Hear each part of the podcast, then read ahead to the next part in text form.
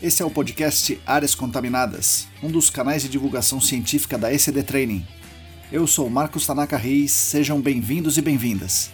Estamos no ano dois do podcast. Sigam a gente também no YouTube, canal E C D Training, no Instagram, arroba E C D Ambiental, no Telegram, canal Áreas Contaminadas. Assinem a nossa newsletter e fiquem conectados. A trilha sonora foi composta pelos escalafobéticos Mauro Tanaka e Guilherme Durão, arroba Azalato Sampa e arroba guilherme ponto durão. Nossa missão é fornecer conteúdo de qualidade para que vocês ganhem poder pelo conhecimento e ao mesmo tempo dar voz às pessoas do G A C, reconhecendo seu papel e importância pessoal e profissional. O podcast Áreas Contaminadas é um espaço aberto e democrático com opiniões diversas sobre temas ligados ao gerenciamento de áreas contaminadas e ao meio ambiente. Todos e todas são bem-vindos. O oferecimento é da E C D Training e dos colaboradores do Apoia-se. A edição é de Lilian Correia Sorriso.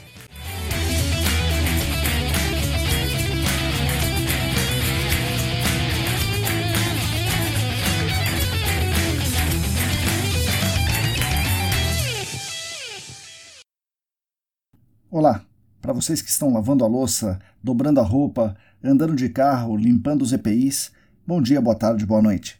Eu sou Marcos Tanaka Reis, esse é o episódio número setenta.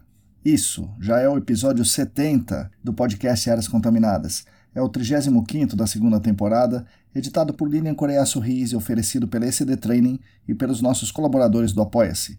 Agradeço demais a companhia de todos e todas vocês. Os nossos canais de divulgação, como esse podcast e a nossa newsletter, são mantidos com a ajuda financeira dos nossos colaboradores no Apoia-se, e o site é apoia.se barra E C D Ambiental. Quem quiser e quem puder contribuir financeiramente conosco será muito bem-vindo, muito bem-vinda, e irá ajudar, além de mim, toda a nossa comunidade, garantindo a continuidade dos conteúdos gratuitos. Essa semana tivemos a alegria e a honra de receber mais um novo apoio, o Thiago Soares.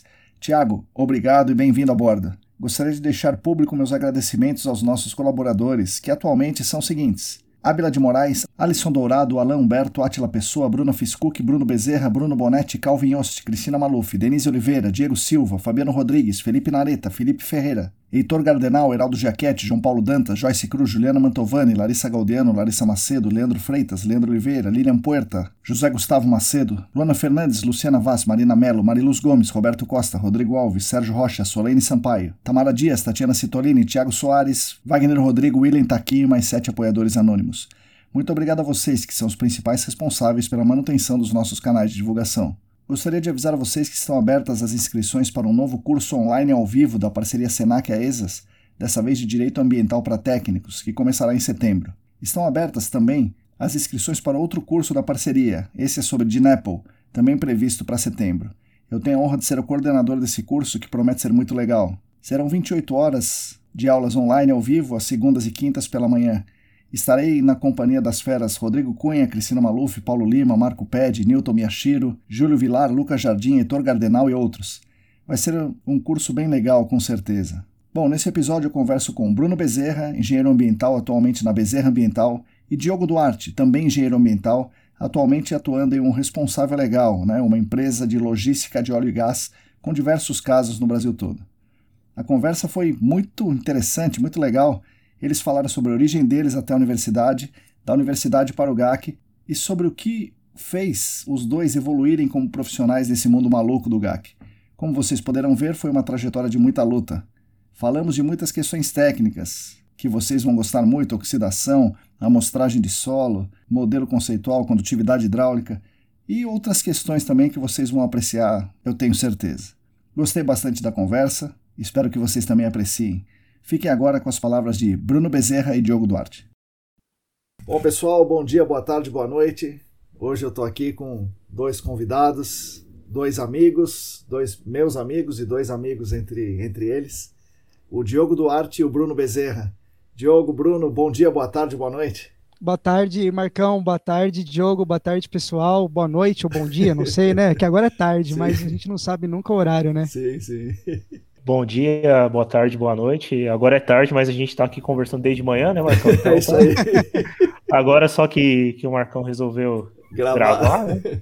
Bora. Legal. Bem-vindos, obrigado por aceitar os convites. É, vamos começar pelo, pelo começo, como a gente faz com, com os convidados. quem eram os jovens Bruno, o jovem Diogo, onde vocês cresceram, aí no A B C mesmo, em outro lugar, onde vocês estudaram e por que vocês foram fazer a engenharia? Bom, eu, eu, eu sou de Santo André, né? Eu nasci, cresci aqui no A B C, né? Fiz é, todo o meu ensino, ensino fundamental, ensino médio aqui, né? Também. Aí, em dois mil e dois, eu entrei no Senai, né? É, comecei a, a, a... mais a questão profissional mesmo, né? Do, eu vou né, falar um pouco do meu passado para depois chegar onde eu... na questão da engenharia, né? Fiz mecânica de usinagem, ferramentaria no Senai, né? E saí e comecei a trabalhar, já em dois mil e dois mesmo. Tinha catorze anos, comecei a trabalhar, trabalhando muito novo, né? Comecei a trabalhar numa, numa metalúrgica, aqui no A B C, é, e não parei desde então. Segui aí na, né, nessa vida durante algum, algum tempo, né, de metalúrgico, aprendi bastante coisa. É, fui ferramenteiro, fui torneiro mecânico, como o nosso presidente Lula. Não sei se eu posso falar isso. Pode, mas... pode. É. Fui torneiro mecânico, fui ferramenteiro, virei programador C N C, depois é, projetista mecânico. dois mil e sete, estava na, na, na área já de, de, de metalurgia há algum tempo e falei, ah, preciso fazer faculdade, né? Certo. Na época ia fazer engenharia mecânica. Aí... Né, na fila de inscrição da faculdade, né, da... meu pai, meu pai, né, meu pai, alguns, di... alguns dias, alguns meses, sei lá, escutado no... na televisão que a profissão do futuro era engenharia ambiental. Então eu tava na fila para fazer inscrição para engenharia mecânica, meu pai, você vai fazer engenharia mecânica, engenharia mecânica não dá dinheiro, faça engenharia ambiental. E eu, porra, era moleque, porra. Vamos na engenharia ambiental, e fui na engenharia ambiental. Aí então fiz inscrição na engenharia ambiental e considero, assim, hoje não mais, mas considerei durante muito tempo a maior burrada da minha vida, né? Treino em engenharia ambiental na Fundação Santo André, né? Na é. época, é, até várias, vários amigos aí que já participaram do podcast aí, comentando da Fundação. Sim. Uma faculdade excelente, professores excelentes, assim, uma bagagem excelente na engenharia ambiental, mas, porra, não era a minha cara, né? Eu, não, eu era um cara que, assim, eu trabalhava, né? Trabalhava muito, né? E estudava à noite. E não poderia, não podia deixar de trabalhar, né? Porque usava o salário da, da, da, da metalurgia para pagar a faculdade, Sim. né? Então não, não tinha essa condição. Só que, cara, era totalmente diferente, né? Eu era peão, porra. Chegava lá, sabe... É, na faculdade de engenharia Sim. ambiental, e eu trabalha... ouvia falar de ferro o dia inteiro e chegava lá e falava de meio ambiente e ficava, puta, isso não é minha cara. E segui, fui seguindo, seguindo, seguindo, e aí e cada vez foi ficando mais difícil, né? Porque Sim. quando você já tem uma profissão, você vai avançando nela, né? Então fica difícil você sair para, né, voltar do começo, né? Aí em dois mil e dez, né, eu era projetista, né? Já era, já tinha Trabalhava, já trabalhava com projetos, né, mecânicos, não nada de relacionado ao meio ambiente. Em dois mil e dez, eu resolvi abdicar, né, da profissão. Eu fiz um pé de meia e saí da empresa. Falei, é. pedi a conta, né? E falei, cara, eu preciso seguir um, um rumo, né? É, preciso tomar um rumo, né? Como eu já estou, me, forma, me formava, né, em dois mil e onze, né? Certo. É, engenharia ambiental. Eu preciso tomar um rumo. Então, eu, em dois mil e dez, eu saí da empresa e falei, vou arrumar um estágio, né? Vou, né? E não arrumei um estágio. E bora, mas vou embora. E aí, cara, é, a minha história, na verdade, ela, ela mudou, né? Em dois mil e onze, no T C C, né, da faculdade, da, da engenharia, o professor, né, na época, o nosso orientador, o professor Murilo Vale, que inclusive ele hoje é, é, acho que ele é até secretário de meio ambiente aqui da Prefeitura de Santo André, né? É um professor, assim, que é, ele é muito conhecido, é uma figura pública aqui na, na região, né, é, muito, é um cara muito bom também. Ele fez uma proposta, né, ele escolheu dois grupos, né, de T C C, com uma consultoria parceira na época, né, uma consultoria de meio ambiente parceira, e ele fez uma proposta pra gente, né, de desenvolver dois T C Cs, né, então ele pegou dois grupos e com dois temas, né, um, gru- um tema para cada grupo, né, e o tema era oxidação química aplicada a organoclorados, uhum. na época. E, porra, cara, eu não sabia nem o que era oxidação. Assim, nem organo... tava... Muito menos organoclorado, né? Muito menos organoclorado. A gente não sabia o que era organoclorado. E, porra, isso era dois mil e onze, sabe? É, tinham, muita gente já usava, mas no Brasil era muito complicado se falar em dioxidação. Tínhamos poucos artigos aqui no Brasil sobre isso, né? Então, um parêntese muito grande que a gente fazia Sim. na época foi com, com o Paulino, né? Sim. Na Peroxicam, na época. Ajudou bastante, né? Na, na condução do... até de algumas perguntas, algumas dúvidas bestas, né? na época, até sou muito grato a ele, assim, não só por isso, mas né, já por muito mais coisas, né, na, na minha formação. E aí seguimos, né, e, meu, e fizemos o T C C, né, fomos atrás de bibliografia americana, né, que é o que mais tinha, os livros da S U R D P, né, é, do I T R C também, documentação, fizemos o T C C, né, eu tenho até, até uma história, assim, engraçada, né, nosso grupo tinha uma, só uma pessoa, né, que trabalhava na área na época já, trabalhava na área de, de áreas contaminadas, né, uma menina. Na época, assim, a gente chegou na última semana de, de, de trabalho e ela levou o T C C dela pro gestor, na verdade, o chefe dela, certo, ler certo, na época. Certo. E o cara leu o trabalho e falou assim, esse trabalho de vocês tá todo errado. Ixi, mano. Tá, vocês, vocês vão, não sei o quê, vocês vão apanhar na banca, tal. E aí a gente chegou no orientador, assim, da última semana, assim, e falou...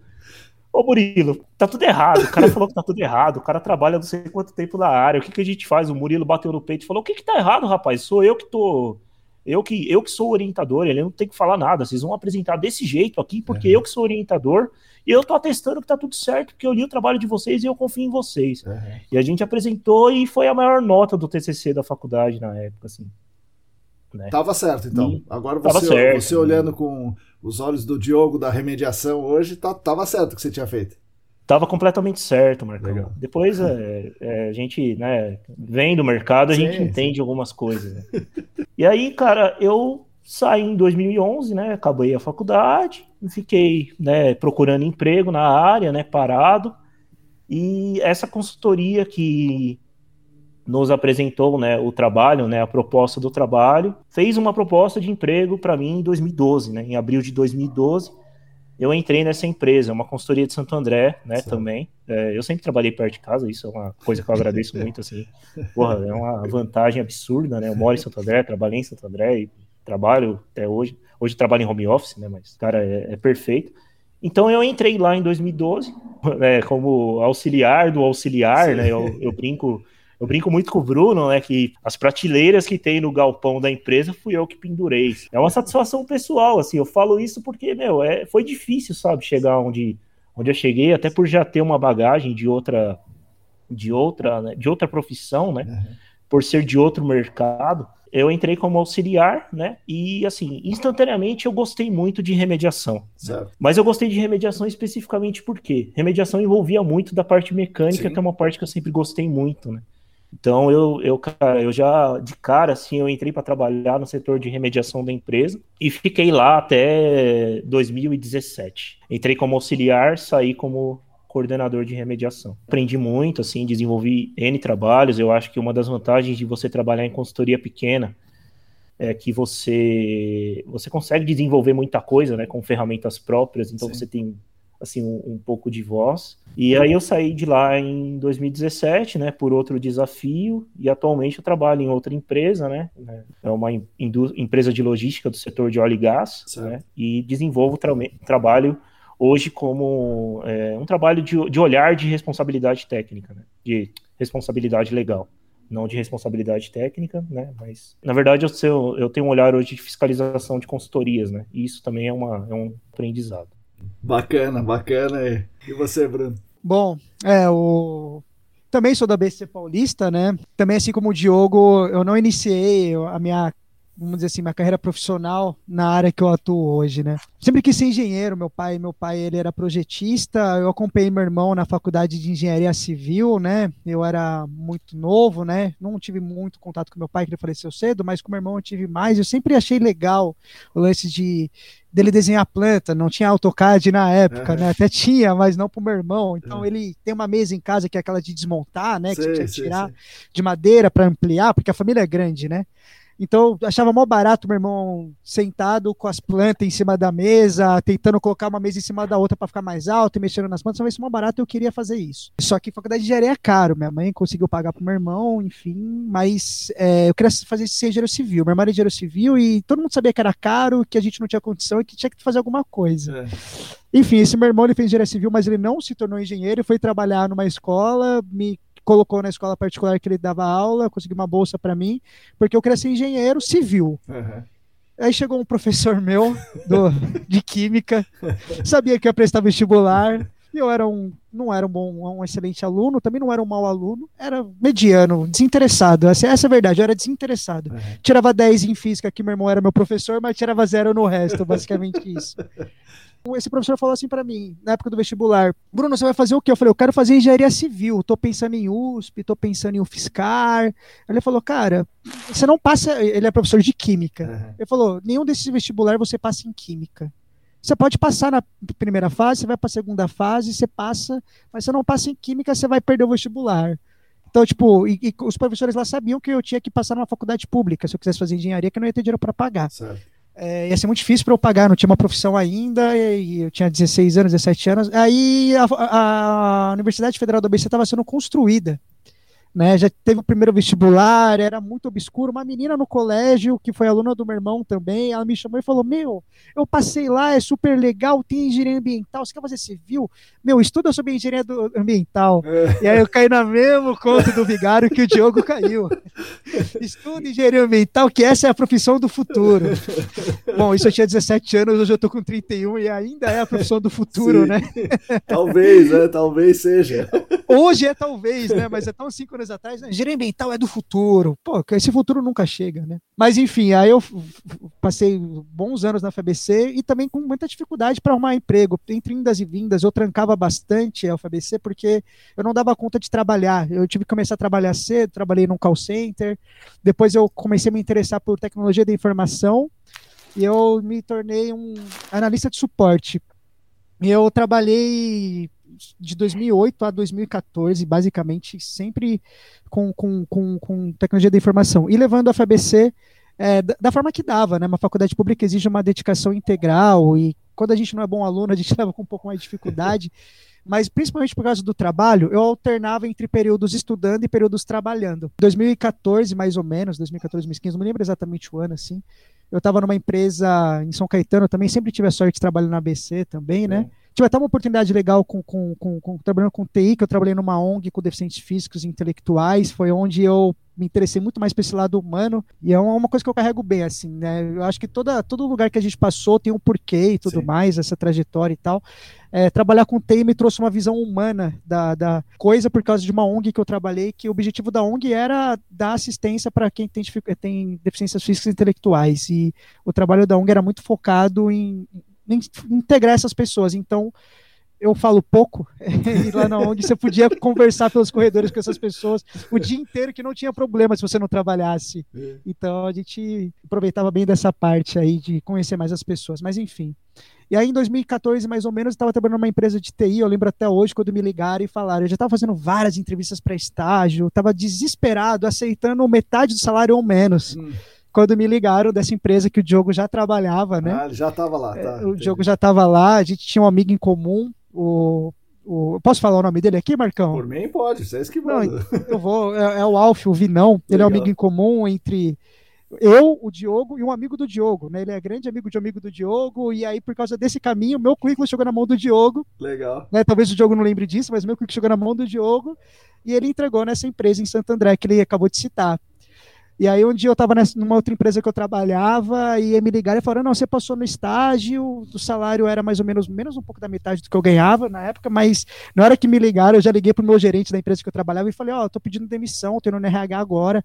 Ele falou, cara, você não pode segurar nem mais uma semana, tem muita coisa para você. Eu falei, não, cara, eu não posso segurar um dia, estou indo trabalhar com o que eu quero trabalhar. É um estágio, né, e tal, tem que fazer. É um estágio, preciso fazer, preciso me formar na faculdade, preciso disso, tal, tô esperando essa oportunidade e fui. Assim como o Diogo, eu vi na oportunidade de agarrar com unhas e dentes, que era onde eu ia ter que aprender a profissão e eu tinha que ser efetivado. Eu tinha essa certeza quando eu entrei no estágio, porque eu não podia terminar o estágio naquele momento da vida ali e ter que voltar para um outro mercado. Aí, talvez eu nunca trabalharia com engenharia ambiental, seria um caminho bem mais difícil.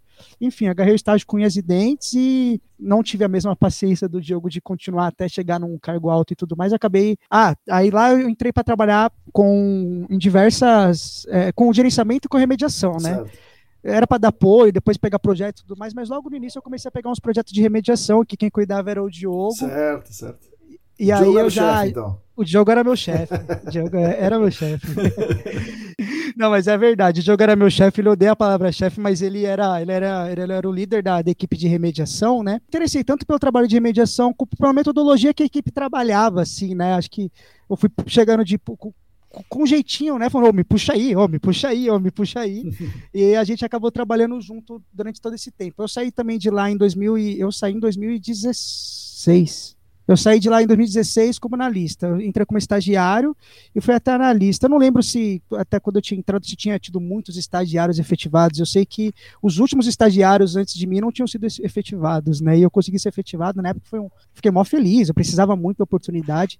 Tudo que eu sei, basicamente, eu aprendi lá, né, com as pessoas de lá, e aprendi lá, e lógico, com os cursos do Senac e tudo mais, mas o pontapé de partida para as contaminadas foi nessa empresa. Depois também eu trabalhei durante um ano, junto com o Diogo, nessa empresa de logística de óleo e gás, né, uma experiência bacana também, porque ele era meu chefe, né, Diogo?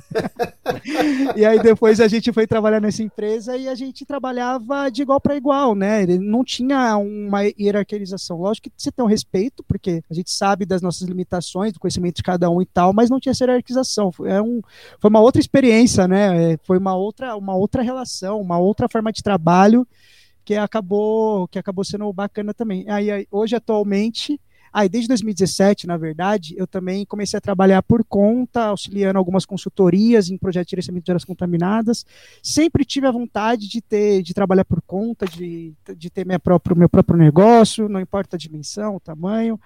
O lance era trabalhar por conta e tudo mais, e desde dois mil e dezessete eu venho estruturando, né, essa forma de, de, de trabalhar, e, esse, e, e nos últimos anos aí eu estou trabalhando com a Bezerra Ambiental, que é a minha consultoria, que eu estou cada vez estruturando mais para conseguir atender mais clientes, mais projetos. A gente começou só com gerenciamento de áreas contaminadas, uhum. dando apoio a consultorias.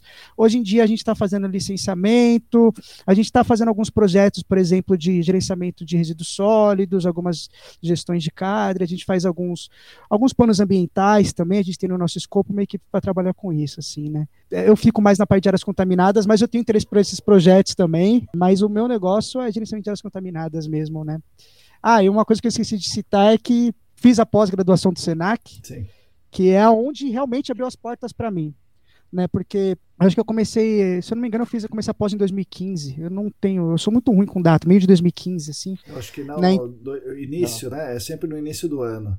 Então, então foi início de dois mil e dezesseis, pode ser. Porque eu comecei a pós trabalhando, e Sabe. eu terminei após, nessa empresa de Santo André, eu terminei após é, trabalhando por conta, que eu entendi a importância do network, do contato, de fazer, de, de, de prestar bem atenção ali, não só na, na parte técnica do trabalho, mas na parte gerencial do projeto, de como a gente tem que lidar com o cliente, como a gente tem que lidar com o órgão ambiental, e como é importante também lidar com o respeito com cada pessoa que está trabalhando com você no projeto, assim, né? Então, toda... acho que toda essa situação de vida, toda essa situação de trabalho que eu tenho hoje é, é, é muito pelo que eu aprendi nos últimos anos, desde a, dessa consultoria, mas principalmente do que a gente vivenciou no Senac. E aí no Senac você entrou, acho que foi em janeiro de dois mil e dezesseis mesmo. O Diogo estava é. tava lá em dois mil e quinze, ele que te levou para lá ou não? Foi, foi um incentivo, foi uma coisa, foi um incentivo, é. né, tipo, um primeiro evento do Senac, que eu, que eu fui um evento, não, não lembro qual evento é exatamente. Painel Falei de debates, do... talvez, né? Foi um painel de debates que teve em dois mil e dezesseis, acho, ou dois mil e quinze. Sobre termal, né? Sobre, foi sobre termal. Aquilo explodiu um, minha mente. Um rapaz da Nicole que apresentou na época, que tinha um projeto maluco, assim, de... uma explosão em subsuperfície. Sim, sim, o Star, né? Aquele... É, Star. Star, exatamente. exatamente. É, exatamente. é, foi exatamente. Esse foi esse o primeiro evento do Senac. É. Aí eu quis fazer o curso de gerenciamento. Na época, algumas pessoas da empresa... Eu, na verdade, eu quis fazer o curso de remediação. Algumas pessoas da empresa meio que... falaram, não, não é ideal, o ideal é gerenciamento, porque gerenciamento isso, gerenciamento aquilo, ou o diretor não vai gostar. Eu falei, cara, eu vou pagar, não vou, tudo bem, a empresa vai dar uma ajuda, mas eu vou pagar uma parte, não vou, então eu posso escolher, tipo, eu prefiro fazer remediação, para mim vai ser melhor, eu corro atrás de gerenciamento por fora e vai dar certo. Eu lembro, na primeira conversa com você, Marcão, talvez é. você não lembre, uma da, acho que você lembra, uma não, das primeiras. Eu não sei, eu, sei eu, era, eu, era do, eu era do processo seletivo, eu certamente falei com vocês, eu não lembro exatamente como foi a conversa, não. mas... Não, foi na aula, foi ah, na aula, aula. É. Foi com você e com o Rodrigo, na primeira aula, é. ah, por que você está fazendo curso de remediação, não sei o que lá, lembro até hoje da pergunta, você e o Rodrigo, assim, né? Para cada um, né? Eu não tinha o que falar, eu era muito inexperiente. Eu tinha acabado de sair de estagiário, não conhecia muita coisa. Aí eu falei uma tremenda de uma besteira. Você fala, até o final do curso eu vou te convencer que você está errado. Eu falei, ah, eu vim fazer um curso de, de remediação ambiental porque eu acho gerenciamento de áreas contaminadas muito receitinha de bolo, muito engessado, você já sabe o que tem que fazer. A investigação é moleza, não é verdade? Alguma coisa investigação, assim. Eu consigo correr atrás, né? Remediação que é o bicho. Aí eu lembro que você deu essa risada aí, você, Rodrigo, fala, até o final do curso eu vou te provar o contrário. Espero que você tenha, que você tenha percebido isso daí. Que isso, na metade do curso eu estava desesperado, eu chegava, eu cheguei já, eu comecei a fazer todos os cursos da Aesas que tinha, pra, porque eu estava defasado em gerenciamento. Mas foi isso, é meio louco, mas é mais ou menos assim. E a sua ida para o Senac, Diogo, como é que foi? Porque você aconselhou o Bruno aí, né? Mas você foi lá na segunda turma. É, por que, que você resolveu fazer aquilo lá e, e o que aconteceu depois do curso? Bom, Marcão, eu vou botar real. Eu, eu não sou uma pessoa que... Hoje eu me tornei uma pessoa muito, assim, muito estudiosa, né? Mas eu nunca fui. Eu sempre fui um cara muito prático, até pela minha, minha formação. Cara, eu não queria fazer nada. Por mim, eu teria, cara... Confesso que foi a, uma das melhores decisões que eu tomei, assim, na, dentro da minha carreira, foi ter feito a pós. É, mas eu fui empurrado, né, para a pós pela, pela diretoria da empresa na época, que achava que, é, e hoje eu concordo, os profissionais eles precisam ter formação para determinadas questões, né. É, e apareceu o hack, e assim, eu não, é, como o Bruno comentou, eu, eu já tinha muita bagagem de investigação, é, conhecia bastante coisa, é, mas nunca gostei muito de trabalhar com investigação, eu acho muito... Eu, assim, não, não que seja, né, mas né, o Diogo do, de lá de dois mil e quinze achava a investigação muito simplista. Eu queria, é, assim, remediação para mim era, era um mercado que, que, que dava para eu inovar, tecnologicamente falando, então eu podia inventar muito mais na remediação do que na investigação, e era isso que eu queria, então eu parti para fazer o hack, né. E queimei a língua, né? Porque, porra, o curso para mim foi uma... É, assim, mudou a minha forma de enxergar o mercado, de mudar, de enxergar a nossa área, né? É, desde o primeiro dia, desde os primeiros, das primeiras aulas, assim, né? Eu lembro que a primeira aula também foi com, contigo, né? Uhum. É, depois eu tive aula introdutória com o Paulo Lima, né? É, de, de introdução aos processos de remediação na época. É, cara, e foram aulas, assim, que meu, abriram muito a, a minha mente, né? De questões até de investigação, de, de, até para entrar, né, na, na remediação mesmo. Eu tenho muito, muito carinho pelo, pelo Senac, né, pelo tempo que eu passei no Senac, e pelas coisas que eu aprendi, mas falar que eu queria estar tá lá é, é difícil, sabe? Eu não, eu não tive esse, esse objetivo, não, cara. Eu fui levado, assim, foi uma coisa de mercado mesmo. Me falaram, ah, faz Senac, aí eu fiz. Aí eu fiz e levei todo mundo, né? Sim. Todo mundo da consultoria que veio depois foi por mim, foi meio que por Sim. minha culpa, né? Aí eu chegava na consultoria e falava, não, o curso é bom mesmo, ó, tal. Eu começava a implantar coisas, né? Então, tipo, ah, você viu uma forma de, sei lá, é, uma forma do cara fazer uma amostragem de solo, né, que na verdade era a forma correta, você chegava na consultoria e tentava fazer do seu jeito, né?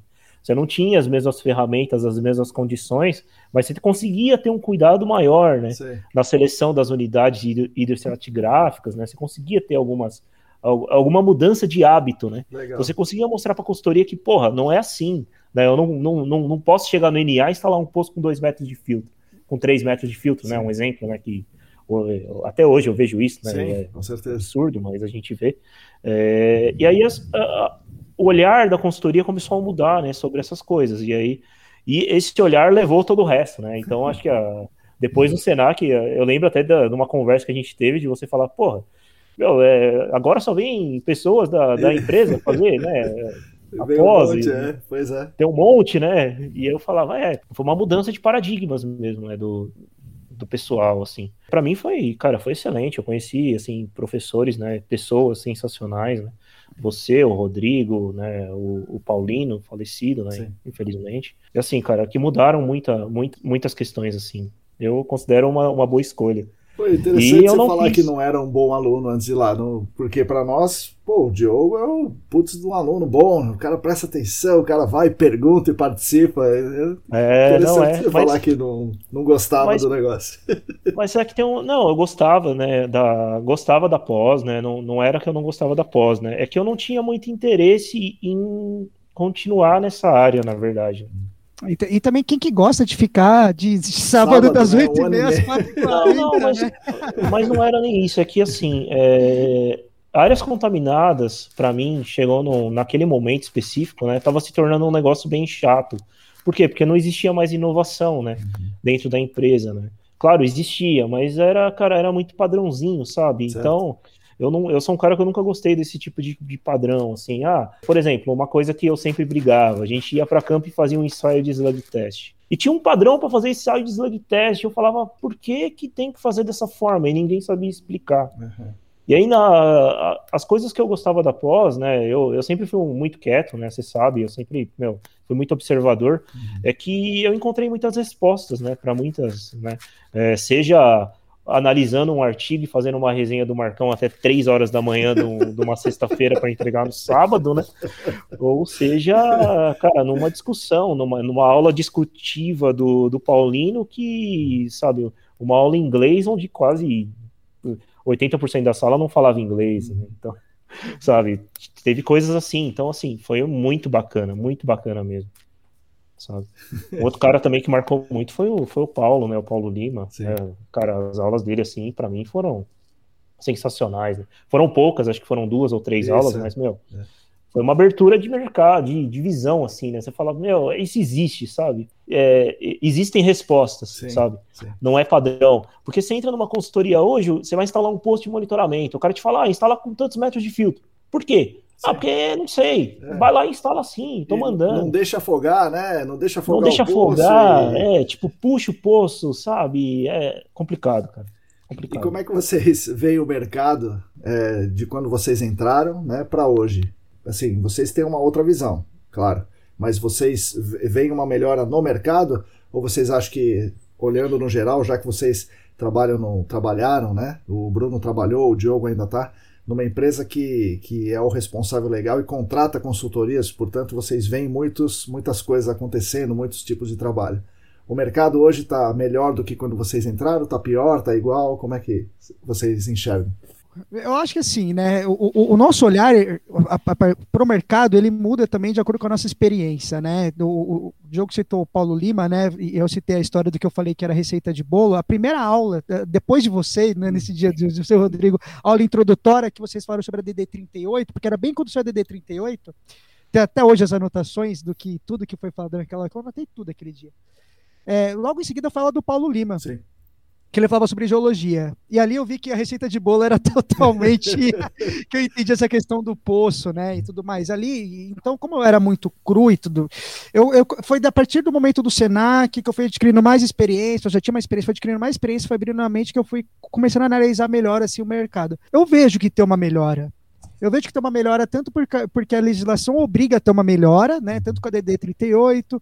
quanto com a S M A, né, da, que define que tem que ser baixa vazão para gerenciamento de áreas contaminadas, quanto outras, outras normas, né, a, a de sondagem e instalação de posto está sendo revisado, recentemente a gente teve a, tá, tá tendo a revisão do gerenciamento de áreas contaminadas. Sim. Por causa dessa evolução no, nas documentações, eu acho que o mercado melhora, né. O, o, é lógico que o Diogo tem mais experiência na, na, na, na empresa de logística de, de óleo e gás, mas nesse pequeno período que... Um, um ano, né, não um pequeno período, deu para deu para vivenciar bastante projeto, mas nesse período eu observei que, que tanto, tanto a empresa que, que a gente trabalhava, que a gente conhecia no dia a dia, que a gente já escutava falar, que a gente disputava licitação e tudo mais, ou outros projetos, que variava, entre, aqui na A B C é muito comum variar os trabalhos entre algumas consultorias, em São Paulo também, né, tanto quanto as empresas grandes, elas estavam... conseguindo atingir mais ou menos o mesmo patamar de trabalho, vamos dizer assim, o acesso às ferramentas estavam maiores, isso melhorava o mercado. Mas em compensação também surge muita gente que quer driblar tudo isso e quer fazer uma coisa que não é recomendável, assim, né?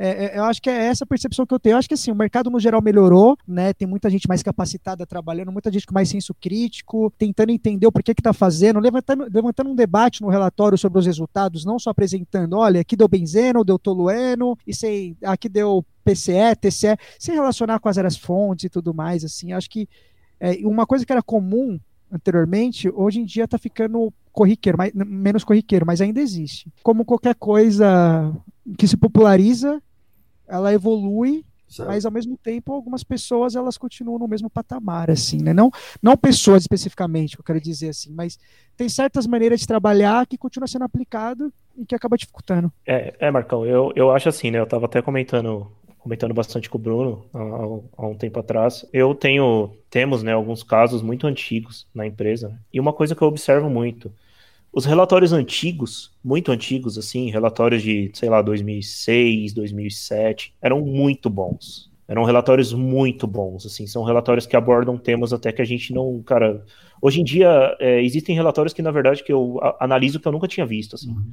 Questões técnicas, assim, meu, muito detalhadas, geologicamente falando, até entrando em questões de toxicidade crônica, certo, com análises reais, sabe, de coletas, assim, de... de de materiais, né, é... hoje em dia, né, existe, apesar, né, de ter o Senac, apesar do conhecimento, né, das pessoas, assim, ele ter aumentado muito, né, a gente sofre uma coisa hoje que é, é, é o que eu chamo de é, oferta e demanda, né, questão de, de preço. Então, é, eu recebo trabalhos hoje que eu, cara, eu, é, são desprezíveis, eu recebo trabalhos que são desprezíveis, assim, no sentido de, tecnicamente falando. Sim.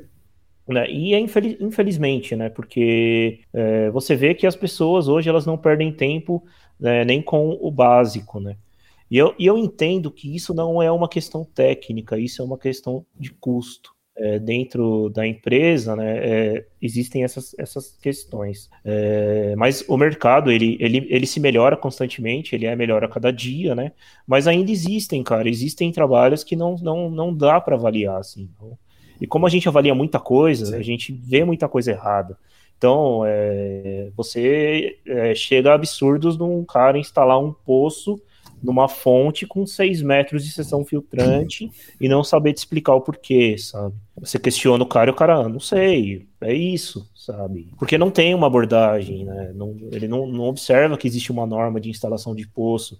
E o cara instala um poço com seis metros de seção filtrante numa área fonte e fala que instalou de acordo com a norma, sabe? E ele defende isso. O mercado, ele melhorou, eu acho que ele melhorou, né? Porém, eu acho que os consultores que lá atrás eram as pessoas que faziam os trabalhos, hoje eles são cabeça de consultorias. E muitas vezes, a gente sabe, porque a gente vê isso, o cabeça de consultoria não dá conta, né? Então, é, devido à demanda, acaba passando muita coisa, né? E, e o cara, ele não, ele não dá conta de ter uma qualidade, né, cem por cento nos trabalhos. Então, é, você acaba enxergando coisas que não, não cabem. E isso é só um exemplo, né? Essa questão do poço, mas uma coisa que eu vejo muito é que empresas desconsideram totalmente que existem, sei lá, de, várias litologias. Geralmente, né, o, o Brasil se tornou um grande pacote homogêneo de litologia, né, para as consultorias.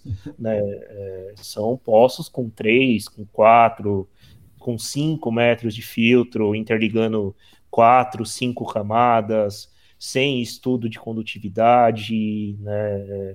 Isso é corriqueiro, cara. Isso é muito corriqueiro, infelizmente. E aí o que a gente tem que fazer é barrar, né, e pedir para refazer, né? Infelizmente, a gente tem que tomar essa ação, mas é, é como o mercado trabalha. Tipo uma comoditização da coisa. Então é um, é um cara vende um negócio de prateleira, vou instalar cinco poços. Exatamente. Mas essa é a prática, Marcão. Proposta de prateleira é o que mais tem, assim, né? E até, assim, até entre as consultorias, assim, né? Eu que às vezes sou consultado por uma consultoria, eles perguntam uma coisa que não deveria ser perguntado para alguém que está numa consultoria. Tipo assim, me passa a sua tabela de preço. Como assim tabela de preço? A gente não trabalha com tabela de preço, a gente trabalha com projeto. Uhum. Quem trabalha com projeto tem que entender a necessidade, quanto sim, tempo vai despender, nem, nem que for só para fazer um relatório, nem que for só para gerenciar o projeto, nem que for só para acompanhar a instalação de poço. Tudo bem, serviço de campo você tem uma tabela de preço, mas você vai cobrar uma tabela de preço para fazer um projeto? Eles pensam assim, entendeu? Sim. Ah, não, uma, uma, uma detalhada, detalhada é de dez, posto eu... tem que custar, é exato.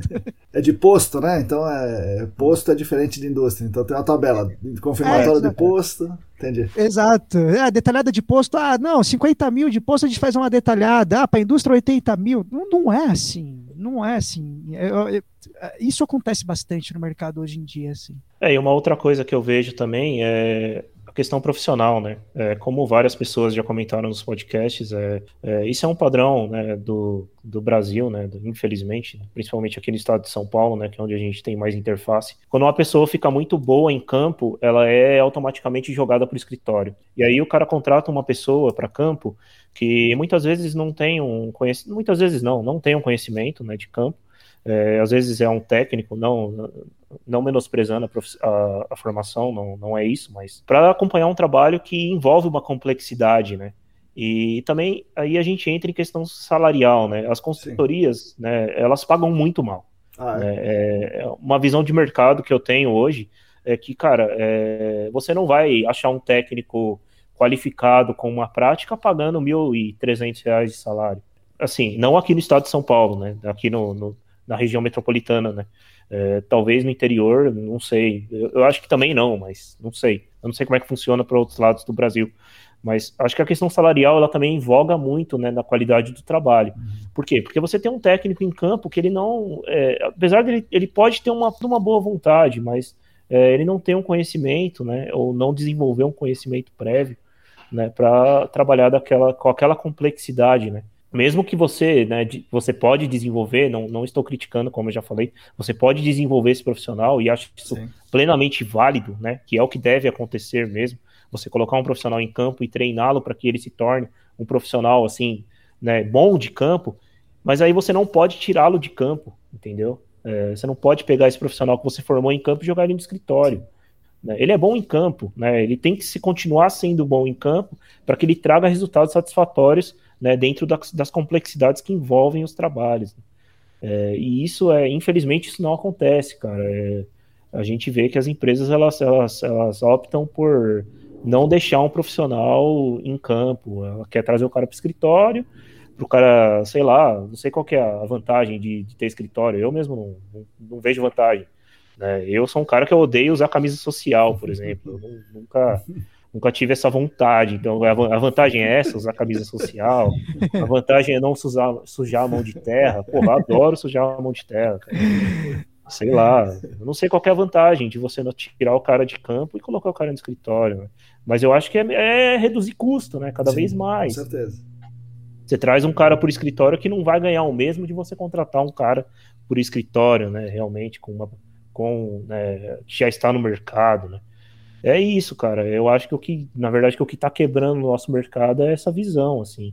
Só adendo, Marcão, só uma coisinha, pegando o gancho do que o Diogo falou, é interessante observar que as empresas que realmente valorizam o profissional e que normalmente eles dedicam, por exemplo, é, por exemplo, a forma que eu gosto de trabalhar hoje, de, de, de, de se ter que fazer um campo, eu vou lá e faço o campo, se eu conseguir acompanhar todos os dias do campo, beleza, mas eu estou acompanhando meu campo de perto, porque depois eu vou passar isso para o relatório, eu vou passar o feedback para o cliente, então é importante eu, eu ser o olho dentro do meu projeto, certo, em todos os segmentos, assim. As empresas que trabalham assim, elas tiveram uma melhora significativa na, na sua, no, no, no seu aspecto técnico, né? Que, assim, na minha opinião, existem as duas visões, existe também as empresas que estão, que pegam o cara que é bom e coloca no, no escritório, porque acho que é só ali que, que, que, que ele vai ter utilidade, ou que ali vai ser o melhor uso dele, né? É, mas também tem as empresas que valorizam o, o melhor uso do bom profissional, assim, né? É, as empresas que seguem dessa forma, da forma diferente que o Diogo citou. Pegando a sua primeira pergunta, isso ajuda a melhorar a qualidade técnica dos trabalhos em áreas contaminadas. Algumas empresas puxam para cima também a qualidade. Tem umas que puxam para baixo, tem outras que puxam para cima. Acho que é como Sim. natural em qualquer área, né? Os, vocês falaram do, do, dos salários, né? Então, eu, eu vejo daqui que o profissional é mal remunerado de modo geral. No nosso mercado ele é mal remunerado, assim, porque a gente vê que tem um piso, né, no piso do engenheiro, piso salarial, né, do engenheiro, do geólogo, sei lá, não sei exatamente, algo como nove mil reais, alguma coisa assim. Eu então, acho isso. muito difícil alguém pagar para um analista ambiental, já o nome já é analista, que é para não ser engenheiro, eu acho que é isso, mas eu não sei, vocês que têm mais amigos trabalhando no mercado aí, como é que é? O cara é contratado como analista por questão financeira, para não. Mas ele é engenheiro? Como é que funciona isso aí? Olha, Marcão, assim, a minha, a minha experiência que eu tenho, a maioria das empresas, elas vão registrar como analista, né? Aí, aí, vamos, aí a gente pode debater se está trabalhando como engenheiro ou não, certo. Se elaborar um relatório, a pessoa está trabalhando como engenheiro, ou se ela está gerenciando o projeto mesmo e tudo mais, né? Por exemplo, eu posso falar, fazer uma leitura crítica sobre a minha atuação. Certo. Quando eu trabalhava com o Diogo, por exemplo, quando eu cheguei até analista, ali eu não me julgo que eu, por mais que naquele momento eu achasse que eu poderia ganhar como engenheiro, ali eu não me julgo um engenheiro formado como eu sou hoje. Tudo bem que isso a gente, isso a gente, a gente adquire com o tempo, mas tem pessoas tão capacitadas ou mais capacitadas que eu no mercado aí que não são engenheiros. Assim, e são as pessoas que certamente, se eu pudesse, tivesse a oportunidade, eu chamaria para trabalhar comigo como engenheiro, é, e elas trabalham, atuam como engenheiro. O que difere muitas vezes numa consultoria é a questão da R T, se você é o responsável técnico ou não, e às vezes a consultoria coloca alguém com mais responsabilidade, mais, mais é, não responsabilidade é a palavra, mas mais experiência, para ser o coordenador técnico da, da consultoria, e essa pessoa fica responsável pela R T, essa pessoa passa a ganhar como engenheiro, né? Hum. Mas no geral não, no geral eu não conheço muitas pessoas que trabalham com áreas contaminadas que são registradas como engenheiros, assim, entendeu? E que conseguem ganhar como engenheiros, tudo mais. Aí, daí pra gente falar se todo mundo deveria ou não deveria, entendi, é mais uma análise individual, mas eu acredito eu que é por parte de custos, sim. É, assim, pelo que eu vejo, é totalmente custos. É, é a velha lógica da nossa sociedade, né? Se eu pagar menos para quem tá trabalhando para mim, eu vou lucrar um pouco mais, mas e aí isso a gente esquece do justo, sim, que ele sim. tem que estar tá independente de qualquer coisa, assim. É, o... O analista, ele virou um engenheiro, né? É, na verdade, é, é essa, né? É muito difícil. Nos últimos anos, eu não vi engenheiros em consultorias. É muito difícil você ver. Quando você vê, exatamente da forma que o Bruno falou, é um responsável técnico que é responsável por assinar R Ts de diversos trabalhos. Então, o cara tem lá, sei lá, cinquenta projetos e ele é responsável técnico pelos cinquenta. Dentro da empresa dele tem mais, sei lá, cinco pessoas que são cinco analistas. Mesmo que eles tenham curso, curso de engenharia, né, que seja, tenham, tenham CREA, né, é difícil, cara, não... Porque se hoje que existe uma regulamentação, já ocorre, né, essas questões, se não existisse mais uma regulamentação, é, a gente ia, cara, sinceramente, a gente ia ver prédio caindo todo dia, né, sendo bem claro, assim. Então, eu acho que não vai passar, né? Até vi, alguma, vi algumas entrevistas do CREA falando que eles já têm senadores suficientes para barrar. Eu também acho que não vai passar, porque o Brasil é um país formado por engenheiros, médicos e... e advogados. E, advo... e advogados, né? Que todos são empresários, sim, né? Então, sim, sim. acho que por isso não, não passa. Mas você não acha, vocês não acham que, o, que é só negociar com o patrão? Ô Marcão, desculpa a risada. Eu acho que, assim, a minha opinião é que eu acho que é uma briga um pouco desigual. É um pouquinho, assim, né? Um pouquinho eu, eu respeito, eu, eu tento respeitar todas as visões possíveis e imagináveis. Assim, eu não tenho uma visão muito comum assim do mercado, vamos dizer assim. Eu, eu tento, eu tento e pretendo continuar assim mais da minha vida, tentar ser o diferente do que eu vejo da prática por aí. Essa questão de negociar com o patrão eu acho um pouco complicada, assim. Eu posso dizer que eu já tentei. Eu já tentei em coisas básicas, eu já, tem, eu já tentei negociar, trabalhar perto de um hospital, porque o ente querido estava tava largado, né, no hospital público. Eu precisava ficar perto do hospital para comprar uma transferência, para saber se eu ia ter algum custo e tal. Eu, não era nem salário, eu precisava trabalhar numa unidade perto de um hospital. Falaram que eu não podia porque eu tinha que ser visto trabalhando. Imagina você negociar com um patrão um salário, é uma questão um pouco complicada. Negociar com um patrão coisa simples, é, às vezes é complicado, tipo uma folga, umas férias. É... Agora, imagina quando pega no bolso, que é o salário, né? E assim, não estou nem falando que também que o patrão, é o, todo patrão é o grande vilão, né? Porque com o mercado que a gente, que a gente tem, às vezes, realmente, realmente tem casos de pessoa que realmente não consegue, né, dar um salário melhor para o funcionário, de dar uma evolução melhor ali para a empresa e tudo mais. Mas a, a negociação entre o patrão e, e, e funcionário, ela é desleal, porque... O único argumento que, que já torna ela desleal é que se eu estiver insatisfeito com a situação do meu trabalho, eu vou ter que continuar trabalhando nele até arrumar outro emprego, porque eu tenho conta para pagar. Agora, se meu patrão estiver insatisfeito com uma reclamação que eu fiz dele, ele pode me mandar embora e contratar outra pessoa por menos, porque isso acontece no nosso mercado, né? Essa é a minha visão. Eu acho assim, né, Marcão? É difícil você negociar com o patrão até um café da manhã para um funcionário que está saindo, sei lá, seis horas da manhã para ir para campo. Sim. Para um subordinado, no caso, né? Você como, como coordenador. Isso já é difícil. salário, cara, é uma questão, assim, é, é, é, é impossível, né? O, e não, cara, não é errado, né? Eu acho que o Bruno como patrão, né, Bruno? Que agora o Bruno como patrão, é, é a mesma coisa de eu chegar pro Bruno hoje, se trabalhasse para ele e falar assim, ó, oh, Bruno, a partir de amanhã você vai ter que me pagar salário de engenheiro. Uhum. E eu, cara, assim, o Bruno acabou de começar, então eu, confesso, eu acho que o Bruno não teria condição, né, nesse momento, de me pagar um salário de engenheiro. Então ele ia olhar pra mim e ia falar, Diogo, você tá doido, né? Você tá maluco, né? Eu, cara, então, é mais isso, claro, né? Depende de empresa para empresa. Sim.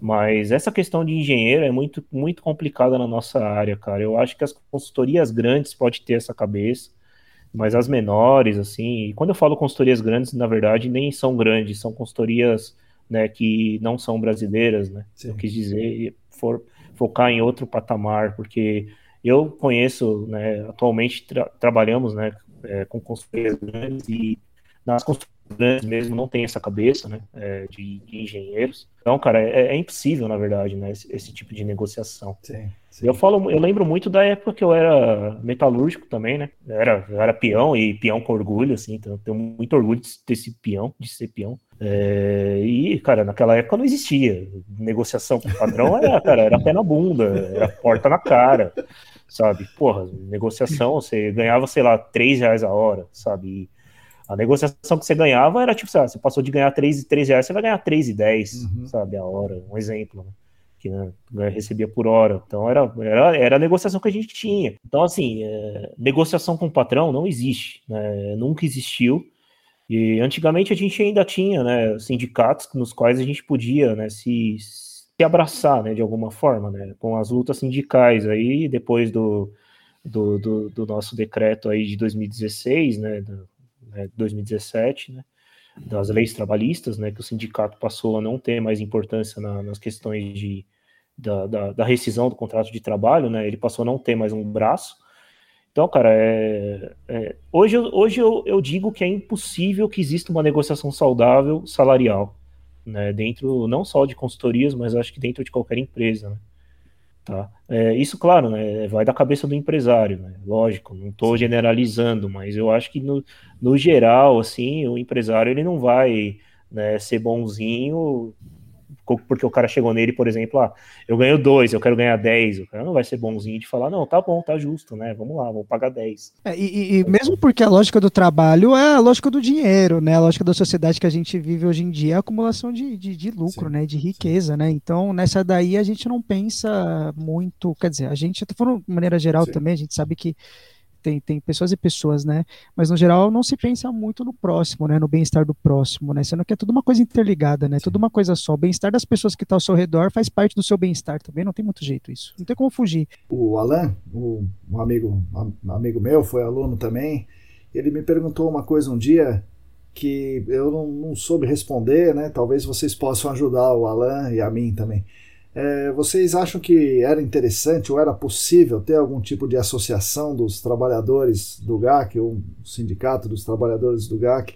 Como o Diogo falou, sindicato, os sindicatos morreram, né, no, nos últimos quatro anos aqui, mas enfim, algum tipo de organização dos trabalhadores do G A C, é, é, seria viável isso? Ou vocês acham que a, é, um, é um mundo muito competitivo e até os trabalhadores teriam dificuldade em se, se organizar e se associar? Marcão, eu acho que toda organização ela é válida. Eu acho que a organização de trabalhadores do G A C ela já existe, ela está basicamente na Associação de Trabalhadores de Sondagem. Né? Eu tenho essa, cara, tanto é que você vai para campo e conversa com o sondador, o sondador conhece todas as equipes de sondagem que, que já passaram na história do país, assim, tipo, é, é incrível. Né? É, é, o, a questão é que eu acho assim, temos engenheiros, temos geólogos, temos é, várias pessoas no mercado e tem muita gente que não enxerga, né, os trabalhadores, né, como um todo. É, eu acho que o sindicato ele é viável, né? Não o sindicato, porque como você disse, sindicatos, como eu disse também, sindicatos acabaram, mas a Associação de Trabalhadores do G A C, cara, é uma, é uma coisa que, meu, deveria existir, sim, deveríamos lutar pelos nossos, né, pelos nossos direitos dentro de consultorias, né, deveríamos ter uma organização, né, e, cara, e exigirmos, né, questões básicas, né, exigiam, sei lá, uma tabela de vale, de vale-refeição, certo, sabe, alguma coisa, porque eu cansei de ver empresas que pagam vale-refeição pro cara que não é, é, é impraticável, sabe? Um vale-refeição ou um, um café da manhã justo, né? Porque você não pode mandar um cara para campo saindo de um, de um local para chegar, para viajar, saindo da sua casa muitas vezes de madrugada, sem pagar um café da manhã que seja no mínimo justo, ou um almoço justo, ou um jantar justo pro cara, ou um hotel justo, né? É, isso a gente vê muito. Eu, cara, eu sou totalmente a favor, eu acho que todas as lutas sindicais são válidas, elas continuam válidas, ainda mais no Brasil atual. É, eu, eu encabeço qualquer tipo de luta que venha a mim, né, referente a, a, a trabalhador, porque eu acho que quem moveu o país e quem move a nossa área, assim como quem move todas as outras áreas, são os trabalhadores. Então, é, eu falar de, sindic, de sindicância de, é, é completamente viável na minha, na minha visão. Eu concordo com o Diogo. Eu acho que tem lutas que a gente, como minoria em questão de força e maioria em questão de pessoas, né, que acaba dando uma força maior, a gente tem que se unir mesmo, né? O profissional de G A C, ele tem que ter a associação de direito profissional para defender os próprios interesses, como a associação, como os empresários têm que ter a associação das empresas que trabalham com áreas contaminadas, como já tem, sim, como isso também tem que ter com... com, com postos de combustíveis, como os funcionários de postos de combustíveis, com profissionais de qualquer área, e com, com, com empresários de qualquer área. Porque os interesses, em muitos momentos, eles se cruzam, eles são, eles são os mesmos, né? Todo mundo vai crescer junto, mas muitas vezes eles divergem. E quando, quando o interesse do profissional diverge com o interesse da empresa, muitas vezes o que prevalece é o interesse da empresa. E isso pode virar uma prática do mercado. A gente está citando a prática do analista, não vamos pegar essa porque é uma coisa que está corriqueira, mas vamos dizer que uma, uma consultoria começa a não pagar o vale alimentação, vale refeição. Se isso sai da obrigatoriedade de uma C L T, uma consultoria deixa de pagar, então uma redução de custos, as outras consultorias podem agir da mesma forma, as outras empresas podem agir da mesma forma, e isso é uma perda geral. A gente tem, eu entendo que tenha visões até de, de políticas e de mundo que, que, que acabam espantando a respeito do que é um sindicato, do que é uma associação, do que é uma organização de, de, de profissionais ou de uma determinada área de trabalho, mas eu acho que elas são totalmente necessárias, assim, e eu também apoio e apoio demais, independente da posição que que eu estou hoje, eu estou trabalhando com a minha consultoria e tudo mais, do mesmo jeito eu apoio uma associação de, de, de, de profissionais do, de G A C, e eu me filiaria a uma, uma associação de profissionais do G A C, assim, claro, com mais facilidade, inclusive, do que eu, eu me associaria a uma associação de empresas de, de, de gerenciamento de áreas contaminadas, porque eu acho que a mudança que a gente precisa hoje são para os profissionais e não são para as empresas. As empresas também precisam de mudança, mas a mudança urgente que a gente precisa na sociedade é na base, não é no topo. É, até avisa o Allan aí que se ele quiser encabeçar, né, a gente entra junto, depois a gente pede asilo junto num país latino-americano, quando o caldo entornar, a gente vai todo mundo junto lá, sei lá, se quiser encabeçar, estamos juntos. Legal, Allan, olha aí, filho. Presta atenção aí, o, o Diogo é do A B C também. É, eu também, também, o Bruno também. Pessoal, vocês é, viram muitos trabalhos, né? Então, é, tanto na, que vocês fizeram quanto vocês analisaram, né? Vocês viram e vocês analisaram muitos trabalhos. Hoje a gente estava num curso falando sobre investigação de água subterrânea, e daí vem uma discussão sobre é, é, condutividade hidráulica, e aí vem o slug test. Daí o slug test em postos de monitoramento, e aí alguém pergunta assim, a CETESB pede para fazer slug test em todos os postos de monitoramento, num site. Né? A D D trinta e oito tá, diz isso. E aí o, a pessoa pergunta, e aí eu faço de todos e eu calculo a média, a média aritmética ou média geométrica ou média harmônica, sei lá, média dos logs. E daí é, me vem a, a seguinte questão. Se você precisa calcular uma média, um está falando uma coisa, outro está falando outra. E se um está falando uma coisa, outro está falando outra, eles não podem ser juntados para tirar uma média. Sim. Mas isso é, um, é, uma, é uma confusão tão grande, está tão acima da, do que ela perguntou, né, que ficamos com dificuldades em, em responder para ela. Então, primeiro, vocês já viram, ou vocês fazem, ou vocês pedem para fazer slug test em todos os postos? Segundo, é, é, é preciso fazer isso? É, terceiro, você precisa juntar todas essas medidas num único número? Tem sentido isso? Ou tem alguma, alguma razão para se fazer isso? O que vocês acham dessa história do slug test, da condutividade hidráulica? Bom, Marcão, o que eu acho sobre slug test é que assim, acho que tudo depende da etapa do, do estudo que você está e, e como é que você vai trabalhar com esse dado. Para mim, fazer um slug test por si só, só para fazer entregar a condutividade de uma área, lá no posto de delimitação, ah, muito longe da minha pluma, ela pode, ter, de repente, fazer um sentido numa detalhada, quando eu estou caracterizando toda a área e tudo mais. E talvez ela não faça sentido numa complementação de detalhada, numa etapa de confirmatória ou no monitoramento ambiental, né? É, lógico, estou falando isso na, na teoria, assim, né? Pensando no slug test em todos os postos, assim, né?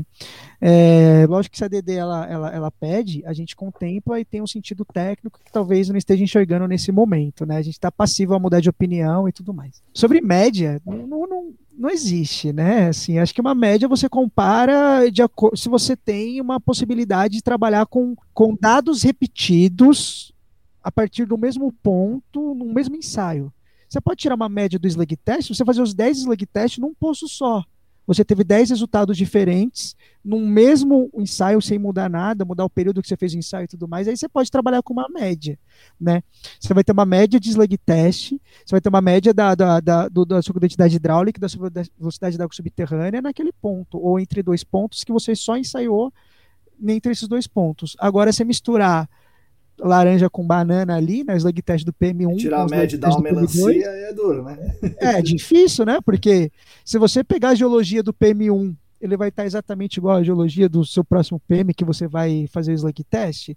É, faz sentido você comparar que você dá uma média para um site, sendo que você tem particularidade. Você sabe que o N A varia num lugar, a hidrologia varia, a velocidade provavelmente varia, de repente não está nem na mesma camada hidroestratigráfica. A, a, o que eu quero dizer, está dando uma, uma, uma, uma média de dados que não são comparáveis. Mas né? Não, não dá para obter uma média. A, a média, como você falou, não pode ser comparada, porque um está numa geologia, está em outra, um possivelmente está em unidade hidroestratigráfica diferente. É, mas o potenciométrico pode? Ou a pluma pode? Aí tudo depende também da consideração como esses postos estão instalados, né? Se, se ele estiver instalado na mesma camada, o, o, ideal que, o ideal é que você conheça a camada que você vai instalar, você estude a camada que você vai instalar e você instala o poço na camada que somente você quer. Somente depois que você sabe a camada. Sabe a camada, exato, né? Beleza. Se você instalou todos os postos na camada, faz sentido você fazer um potenciométrico é, e a elaboração da pluma, porque você está estudando uma camada.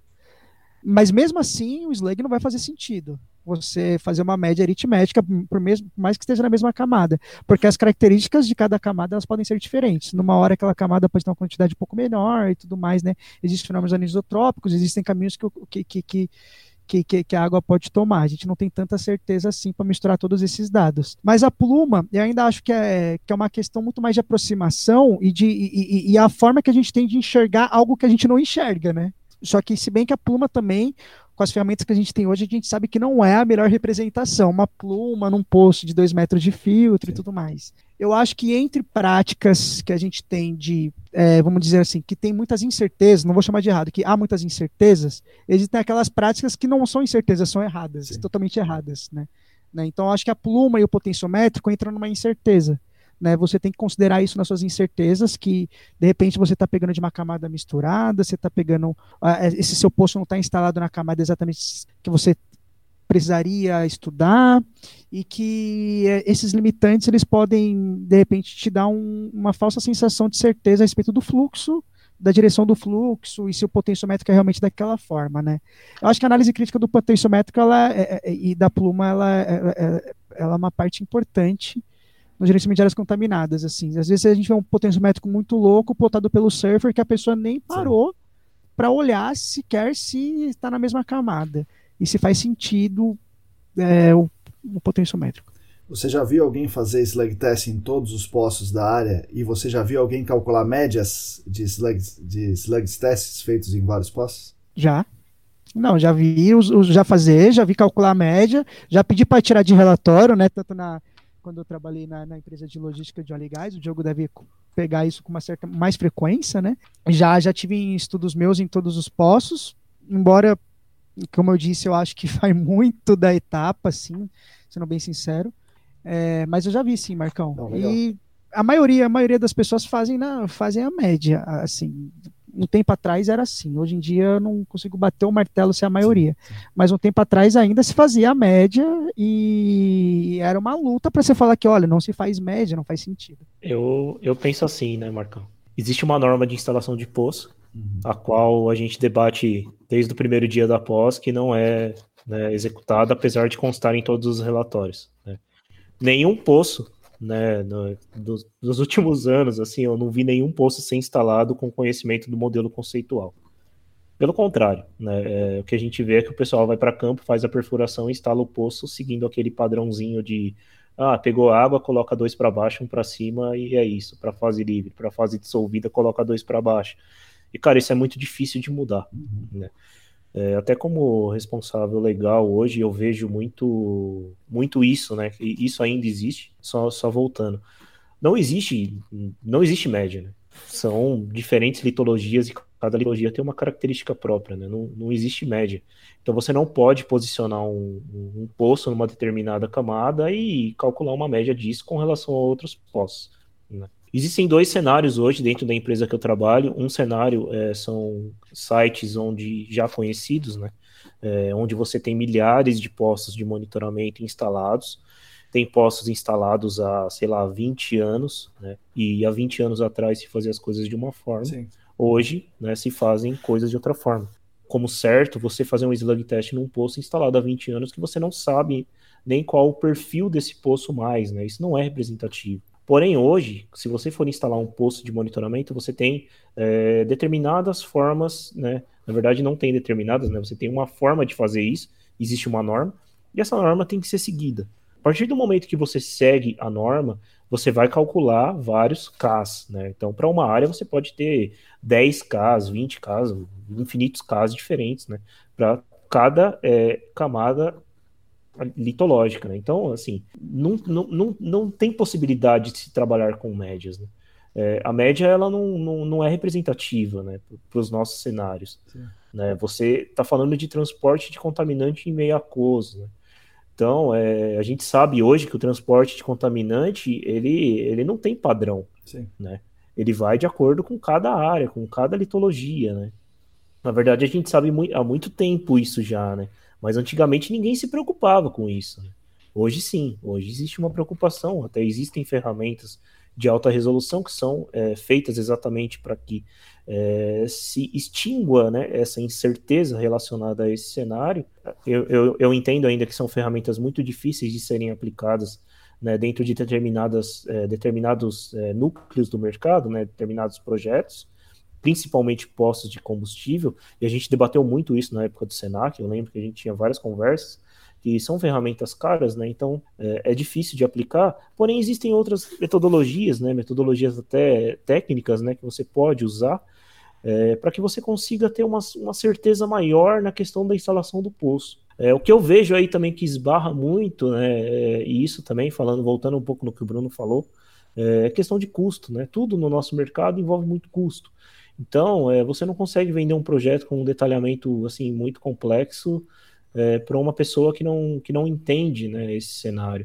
Então, ela não vai comprar, infelizmente, ela, e, e ela não vai comprar, e infelizmente, existe uma consultoria hoje que vai vender um projeto que não engloba isso, que não tem essa complexidade, por um terço do seu valor, é. E isso vai ser aceito, entendeu? Então, é, cara, média de condutividade hidráulica não existe, eu vejo muito isso. Bato em todo mundo por conta disso. Bato muito, inclusive, né? Sou considerado muito chato, eu acho, no mercado, né? Inclusive. É, o pessoal apanha bastante por causa de condutividade hidráulica, ainda. O pessoal apanha bastante por não conhecer é, litologia. É, eu não sou geólogo, sou engenheiro, mas assim, eu tenho é, muito... Eu gosto muito de, de geologia, eu tenho, não tenho muito conhecimento, mas gosto muito. Então eu sei que existem bases, né? Até, até lembro muito das suas aulas, Marcão, na...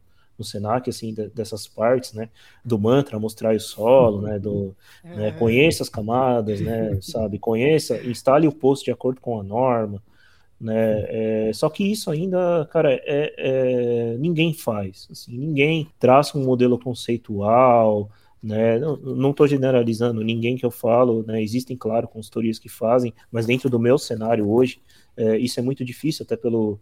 pelos nossos, a questão de custo, né, como eu já comentei. É, então o pessoal acaba não fazendo, apesar de ter descrições para que faça, eles acabam não fazendo, né? E cara, eu acho que é um impacto geral, é um impacto desde o do profissional que está em campo até é, o, o profissional de escritório mesmo, que muitas vezes só aponta e fala, faz dessa forma, né? E não se questiona, não tenta mudar, não tenta, não tenta fazer diferente. E, mas média, média não existe, média nesse... nesse cenário nosso não existe, para nada, né, para nenhum, é, muitas vezes eu vejo, o cara vai fazer um, por exemplo, uma, um cálculo de massa de contaminante, aí o cara pega a média da porosidade total para fazer um cálculo de massa de contaminante, né, então ele pega, sei lá, uma área de pluma de cem metros quadrados, e aí ele multiplica por uma profundidade de cinco metros, né? Essa, toda essa área de pluma, tudo, né, é, e multiplica por uma concentração média, né? Então o cara tem uma concentração de cinco de benzeno num poço, por exemplo, e uma de vinte mil no outro. Aí ele faz, né? vinte mais, vinte mais cinco, sim, divide por dois e, tá, e, e usa dez, isso como média mil para a área toda. dois vírgula cinco, né? Essa é a pluma, a média, né, do cara. Essa é a média, entendeu? Então, assim, é, médias no nosso, nosso mercado não existe, nenhuma delas. Né? Só que, infelizmente, as consultorias seguem fazendo isso, seguem sendo dessa forma, né? É, e eu faço uma crítica, né, como representante, não representante, como auxiliar de responsável legal, eu faço uma crítica até ao órgão ambiental nesse momento, né, eu acho que, claro, né, existe a questão de saturação de processos, eu acho que é, o órgão ambiental, ele trabalha muito saturado com relação a isso, mas essas coisas não podem passar mais, sabe? Sim.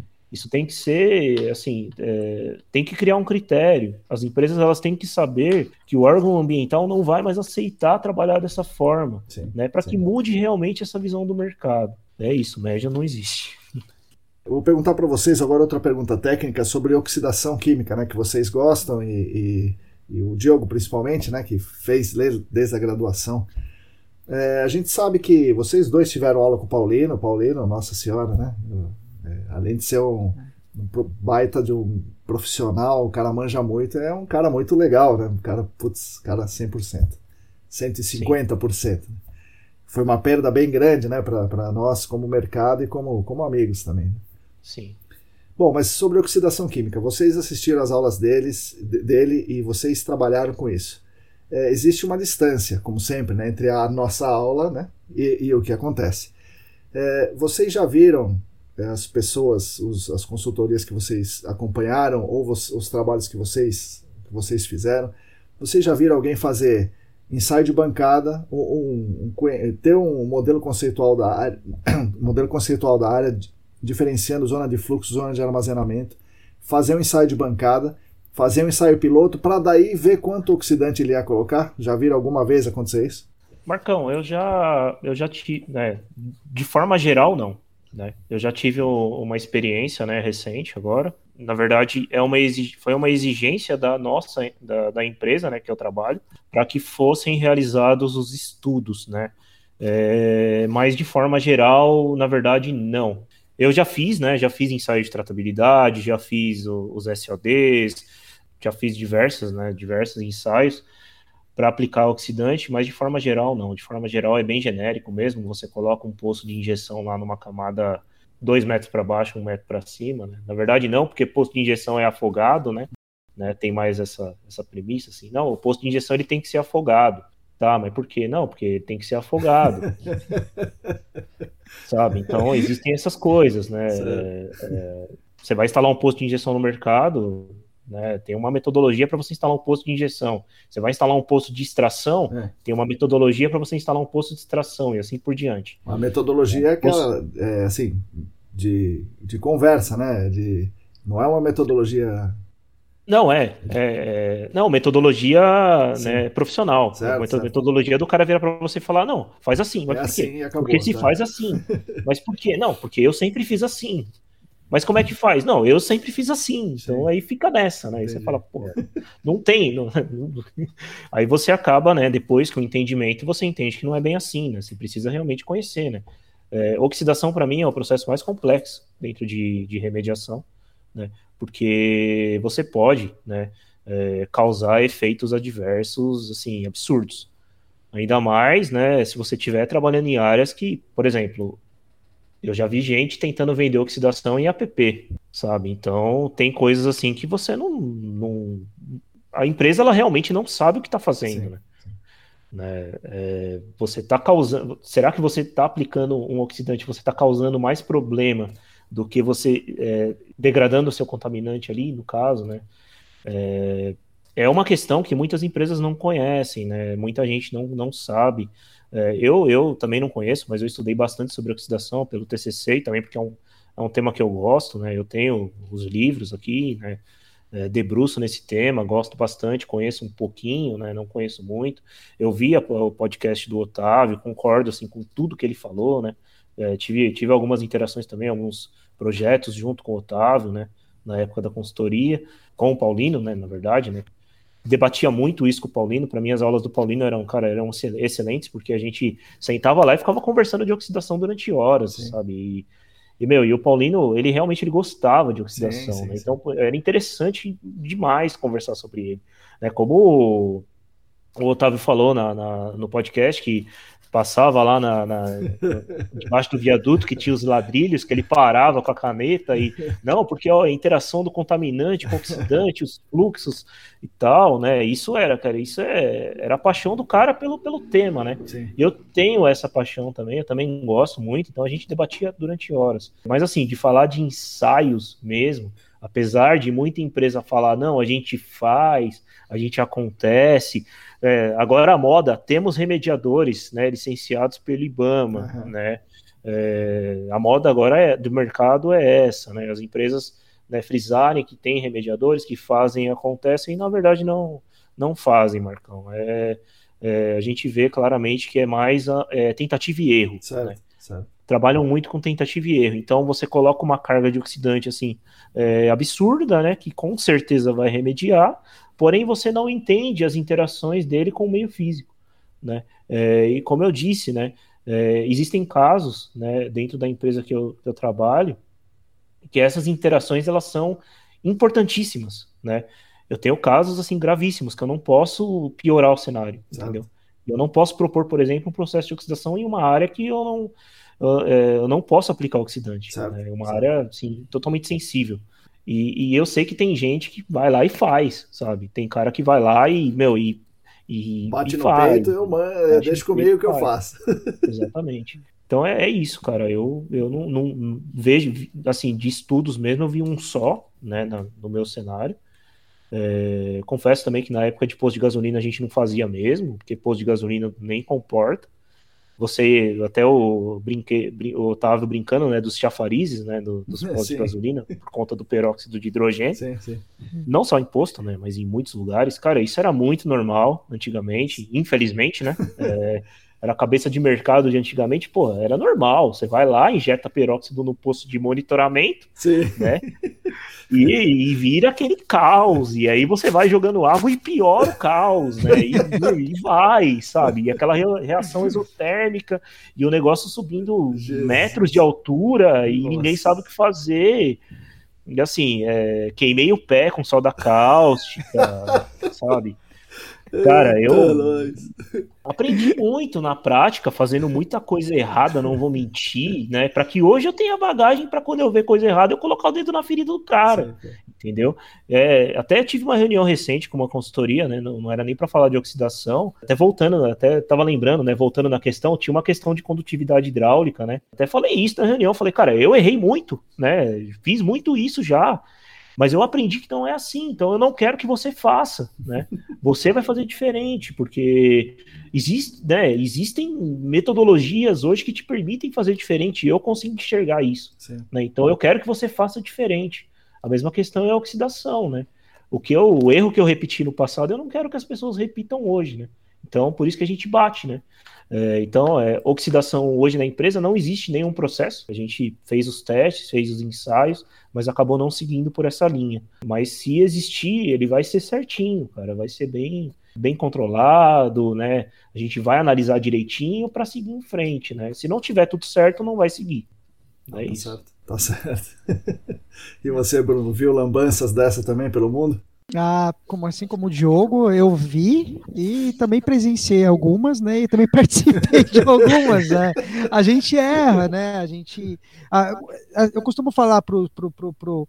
Às vezes, quando eu tô conversando com uma pessoa que não entende muito sobre gerenciamento de áreas contaminadas, eu sempre cito que, por mais que é uma área que já existia antes de eu começar a trabalhar nela, que ela é uma área que não é tão nova assim, ela é relativamente nova, então a gente vai adquirindo conhecimento de acordo com os erros e acertos que a gente vai cometendo, né? Mas assim, te falar que eu, eu nunca trabalhei num projeto de remediação química que tenha tido ensaio piloto, que tenha tido planejamento, que tenha, tenha tido todas as análises, né? Como Como a gente falou, né, ensaio de S O D e tudo mais, a gente consegue realizar laboratorial e tudo mais, a gente fazia, né, mas a gente faz quando é necessário, mas o ensaio piloto, ensaio de bancada, comparar diferentes oxidantes para uma área, é, confesso que, que, que eu nunca, nunca presenciei, não, assim, né, não... É, na teoria a gente sabe como faz, porque a gente vai, estuda, dá uma lida e tudo mais, mas de ver sendo feito na prática, vou te dizer que é só nos exemplos que deram no, nos cursos do, do, do Senac, naqueles projetos dos nossos amigos que falam que fazem, né, e que, que, que, que às vezes tem uma condição. Eu acho que o que, o que manda muito, né, no que, que a gente faz ou não faz na nossa área, como o Diogo falou, é o mercado, sabe? Né, como que as empresas, por exemplo, na empresa que o Diogo está hoje, eles se preocupam com isso, é bacana que eles vão atrás para contratar da forma correta. Sabe? No geral, os responsáveis legais não vê dessa forma. Sim, sim. E a, as consultorias acabam não, não cobrando isso, do, do, do não cobrando não, né, mas não, não, não, não passando essa, não. não considerando na proposta, não passando isso na demanda para o cliente, né, não explicando para o cliente que é necessário não fazer, porque, Marcão, ainda eu vejo muito uma conversa que você já deve ter se deparado bastante, bastante a gente falando, que é o pessoal, um pessoal mais comercial, às vezes até os, os diretores e tudo mais, sempre falam, não, mas isso daí é teoria, a teoria e a prática são diferentes. Ah, não, isso é lá no Senac, aqui no mercado não é assim. Sim, sim. Tá, mas se é lá no Senac, se é pelo, pelas pessoas que estão gerando o conteúdo, é, estão ensinando a gente, estão gerando conhecimento para a área, a gente tem que aplicar. É, se faz sentido, não tem a diferença do teórico e do prático. É, a gente entende as limitações, né? A gente sabe que, que nem o Diogo falou, posto combustível é complicado, né? É, mas a gente... Mas é necessário, né? Por mais que a gente não vê fazendo, não quer dizer que é uma coisa que é menos importante, né? E também existe uma, uma, uma coisa que foi até um tema de um debate numa tarde no Senac que a galera demorou para entender, assim, eu lembro desse dia, assim, né? Quando perguntou assim, não, se eu vou lá, eu tenho uma área com quinhentos microgramas por litro de benzeno, fui lá, oxidei e caiu para baixo de cinco, eu posso falar que essa água tá, é besta isso, mas rolou, porque uh, posso falar que a água tá potável? Hum. Posso falar que a água tá própria para consumo? Posso falar que a água tá limpa? Acho que oitenta por cento da sala falou, não, a água tá limpa, não, a água tá isenta de contaminação. Quando não, quando a água tá isenta de contaminação por aqueles compostos que você está analisando, sim, e todo o resto, sim, e todas as outras questões da, da água subterrânea, toda a questão de micro-organismo, todas as condições que, que garantem ela uma, uma, uma maior qualidade. É, esses parâmetros a gente, muitas vezes a gente não analisa, a gente está focado único exclusivamente naqueles compostos que a gente está remediando. E, e, e, no máximo, e algumas coisas que podem ser liberadas após, após o processo de remediação. Mas a gente não a gente não está ligado no, no, no processo como um todo. Todos os fenômenos, na alteração do pH, se isso causa alguma, uma, alguma questão em subsuperfície, se isso pode acarretar alguma coisa no solo, né? É, eu acho muito importante, é, assim, é, por mais que a gente não fez, por exemplo, teve projetos que eu participei, né, que a gente trabalhou junto eu e o Diogo, que a gente teve uma mobilização de metais no processo de remediação, sim, sim. É, que teve que descobrir de onde estava vindo. Só que isso seria muito fácil de descobrir se a gente tivesse feito os ensaios antes, se tivesse sido contemplado antes os ensaios de bancada, os ensaios pilotos, umas análises sérias, a gente já saberia justificar isso antes e não no susto, né? Uhum. É. Enfim. É uma outra coisa também que, que até aconteceu recentemente é... o cara apresentando um baler cheio de fase livre Aí depois ele aplicou o oxidante e aí no próximo slide ele apresenta o Baylor assim, com, com água cristalina. Né? Do mesmo ponto. Aí até eu, pô. Eu ponho o oxidante no Baylor, né, pô? Mas, porra, é... E sabe, e vendendo isso como se fosse resolver realmente o problema, cara. Isso é impossível, assim. Uma coisa, são coisas que você vê que você fala, meu, qual o mercado que a gente tá trabalhando, né? É. Mas isso ainda acontece, Marcos. É, é bem complicado. Isso ainda é, assim... O pessoal vende isso como se fosse realmente uma tecnologia assustadora. Mágica, sabe? Né? Assim, um negócio... Mágica, é mágica, né? É, mas, cara, isso ainda, ainda existe, sabe? Ainda tem gente que vem e fala, não, acontece, dá, dá pra, pra acabar com um método de fase livre injetando oxidante, sabe? Infelizmente, a gente ainda tem que escutar isso. Bom, pessoal, agora nós tivemos recentemente, estamos passando ainda, né? Não, não acabou a pandemia, né, Dudu? Importante, né? Não acabou, tá? Tem bastante gente que acha que acabou, mas não acabou, né? O que aconteceu com vocês, né? Durante esse período, vocês... Aconteceu bastante coisa com muita gente, mas vocês mudaram de emprego, vocês continuaram no emprego, foram mais para o home office, foram para os trabalhos de campo, vocês coordenam trabalhos de campo, vocês têm que tomar cuidado, têm que gerenciar outras pessoas, são obrigados aí... Como, o que que isso impactou na vida, na, na vida profissional e também um pouco pessoal, né, de vocês? O que vocês fazem também, uma segunda parte da pergunta, o que vocês fazem para tentar manter aí a sanidade de vocês em níveis aceitáveis, né, que um pouco de insanidade somos todos, né, mas assim, dentro do nível aceitável. O Diogo teve recentemente, se tornou pai, né, recentemente, talvez isso também tenha... mudado um pouco a, a visão dele, né, como ele encara a Covid e a própria vida, e o Bruno é músico, né, então ele toca, é um músico famoso aí no, no Instagram, é, Bruno. Então isso, como é que vocês lidaram com isso e o que, que vocês fazem? Bom, Marcão, é complicado, né, você tocou no, vou dizer que no bom ponto fraco, né, o ponto da quarentena que eu mais pego no pé, é... que é a, o lance da música, né? Para mim sempre foi uma... Não sou... Eu agradeço as palavras, mas nada de famoso, não. Mas assim, eu gosto demais de tocar, é, sempre foi meu lazer, sempre foi meu passatempo, foi o que a pandemia me arrancou, né? Foi o que... A pandemia e o país me arrancou, a situação que a gente vive hoje, né? A gente não pode deixar de... de, de... de saber que a pandemia é o grande culpado, mas existem outros responsáveis muito maiores aí para a gente estar nessa situação, assim, né? Eu, eu falo, falo com a, as palavras com, com certo peso, porque desde o meu último, minha última vez que eu saí de casa, assim, para me reunir com amigos, confraternizar, sabe? Foi no final de semana antes de decretar todo esse lockdown, foi, foi uma comemoração do meu aniversário, a última comemoração de aniversário de amigos que que a gente teve nesse último ano, né? Uhum. Desde lá, muita coisa aconteceu nesse um ano e meio, não tem como negar. O, o, por exemplo, o plano que eu, hoje que eu estou fazendo com a Bezerra Ambiental era para ter feito ano passado. Eu, só que eu não tive condição financeira, porque primeiro, prim, os primeiros três meses, dois meses da pandemia, travou tudo. Sim. Travou as vistas ao processo que a gente tinha solicitado, travou o serviço de campo, travou isso, travou aquilo, travou muita coisa. Né? E eu acho que devia ter travado mesmo. Sim. Eu fiz questão de falar para os diretores das consultorias que eu trabalhava, para as pessoas que eu trabalhava, que eu era contra qualquer serviço realizado nesse momento, que era muito incerto e que eu não queria correr nenhum risco nem por mim e nem para as pessoas envolvidas é, nos projetos comigo, né? E eu permaneço mais ou menos na mesma lógica até hoje.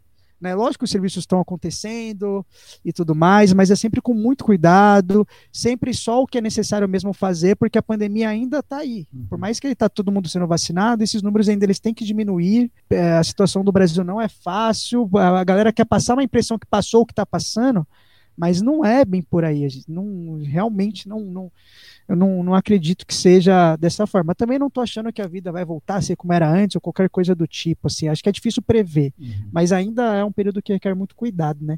Nesse período da pandemia, para manter a saúde mental, ixi, variou bastante coisa, assim, eu, eu, eu também sigo uma vertente budista, né, uma linha budista, também pratico meditação, eu me aprofundei muito nesse, nesse período, teve uma época que eu passava duas horas, uma hora e meia, duas horas meditando, fazia três sessões sessões e ficava meditando, uma pela manhã, uma pela tarde, uma pela noite, às vezes era uma hora em cada sessão. Tive períodos que eu estava lendo muito, períodos que estava vendo muito filme, períodos que estava jogando muito videogame, assim, foi variando, né? A única coisa que não, não rola nesse período é tocar tanto.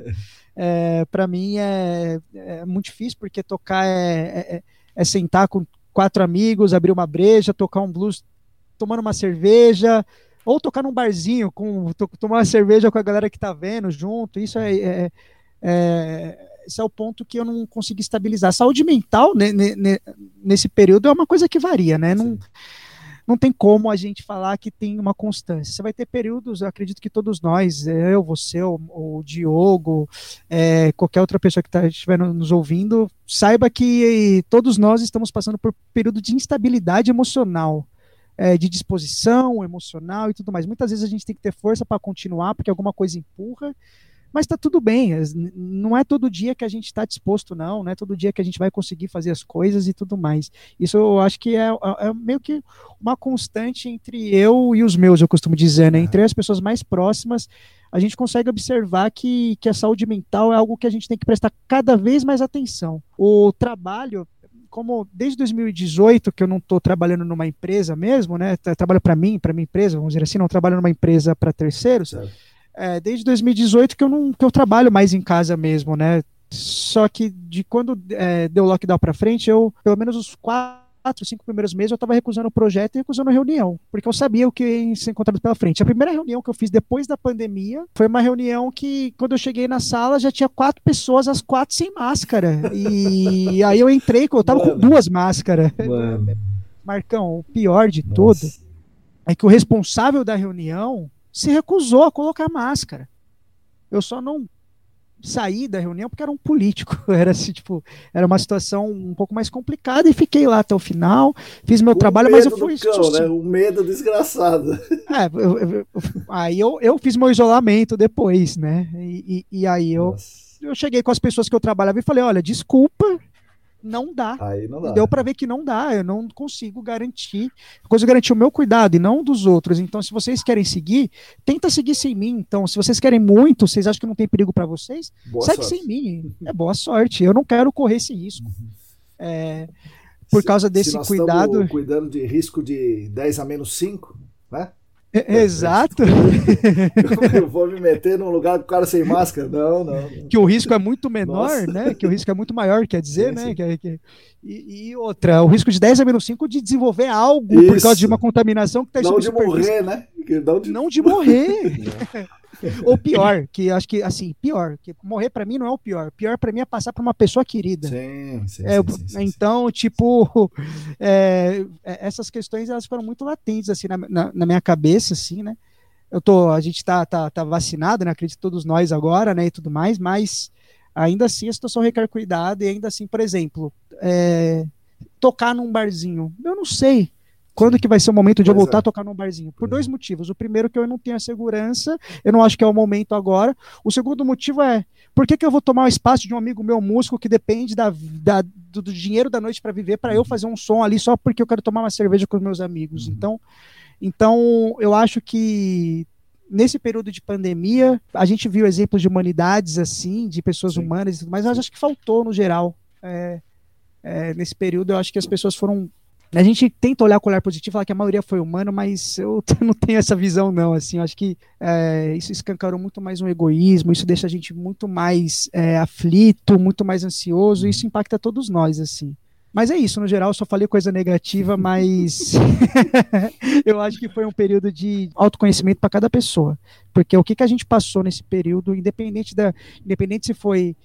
alguém que ficou muito em casa, se foi alguém que era linha de frente, teve que lidar com toda essa questão do Covid, seja numa, seja numa, numa, no corredor de um hospital, ou num, numa, no atendimento de, uma, de um serviço essencial como um supermercado, uhum.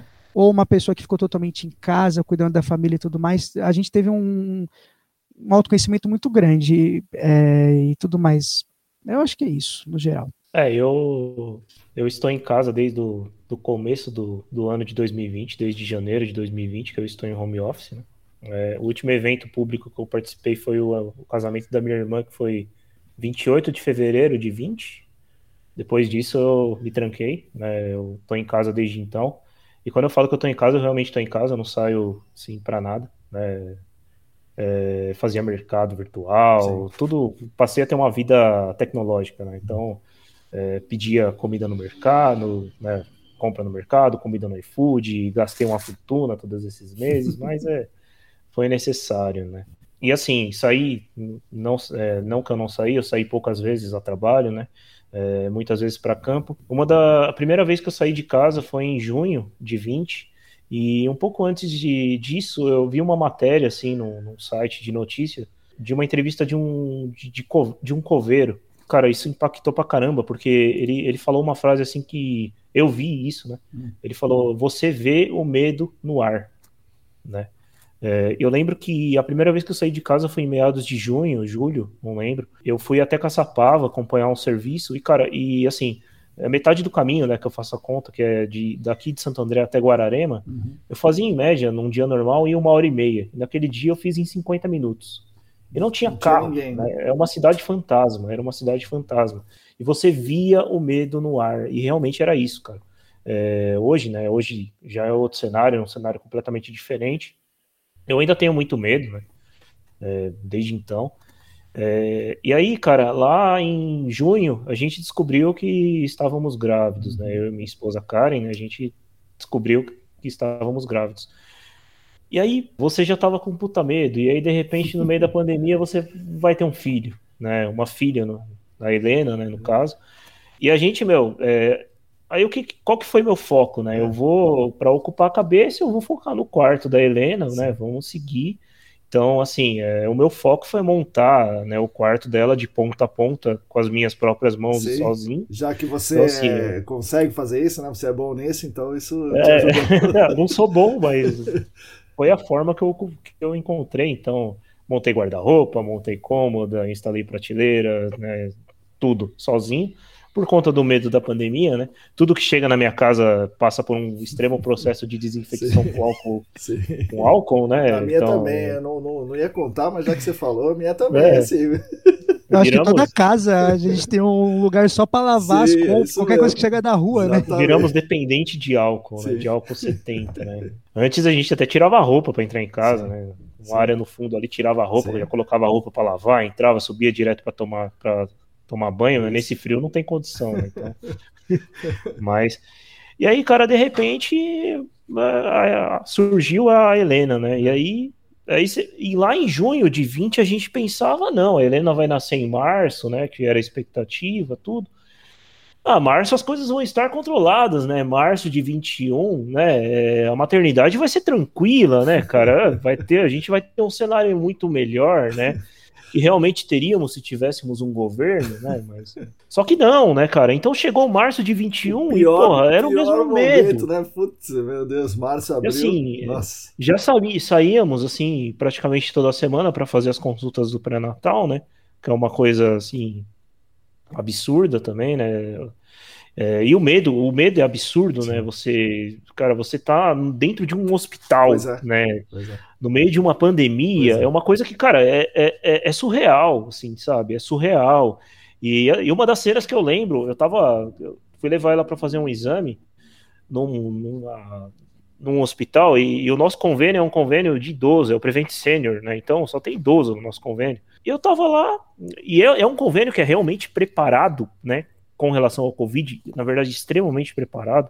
Em todas as suas unidades, assim, os caras têm um preparo muito grande, né, no recebimento, né, da, das pessoas. Eu tava lá na recepção, ela foi fazer o exame na época, que era um, uma curva glicêmica, então era um exame demorado, e aí chegou um senhor sem máscara, né, um senhor de uns setenta e poucos anos, ele chegou sem máscara e abordou a recepcionista, e assim, a gente, tava, a gente ainda está, né, no meio da pandemia. Ele abordou a recepcionista, quando a recepcionista olhou para ele e falou, mas senhor, eu não posso te atender, o senhor tá sem máscara. E ele respondeu pra ela, eu não gosto de usar máscara. É, eu não gosto. Eu falei, meu, o cara tá dentro de um hospital, nossa, sabe? Meu Jesus, e, assim, é... Então, assim, uma coisa também que a gente, né, se preocupou muito é com essa questão. Eu hoje, eu moro de frente com um parque público aqui de Santo André, e fim de semana isso aqui vira um, né, um caos, né, de pessoas e pessoas e pessoas. Nossa. E os parques, eles ficaram muito, muito tempo fechados, né? Uhum. Quando reabriram, cara, é, é incrível que parece que as pessoas, elas ficaram todo esse tempo em casa pensando, o dia que reabrir alguma coisa a gente vai, sabe? Porque, cara, eu não aguento mais ficar em casa, né? É, então, cara, isso aqui quando abriu, né, que ainda estávamos, né, foi aquela... aquela É, aquela queda, né? Teve a pandemia, ela deu um pico, depois ela teve uma pequena queda e depois esse pico aumentou sim, absurdamente, né? Sim. É, e não baixou aquela... nunca mais, né? É, e não baixou nunca mais. Quando deu aquela pequena queda, é... Outubro, cara, eu abri a janela aqui, eu via dez pessoas na rua sem máscara, sabe? Passando para ir no parque. Famílias e famílias e famílias. Aí você fala, é... meu, é complicado, né? Então aí voltando, aí a gente foi para a maternidade para ter a Helena. E, e você achava que naquela época ia estar tudo controlado, né? O medo da transmissão da Covid numa maternidade, cara, é um negócio que eu não consigo nem explicar, sabe?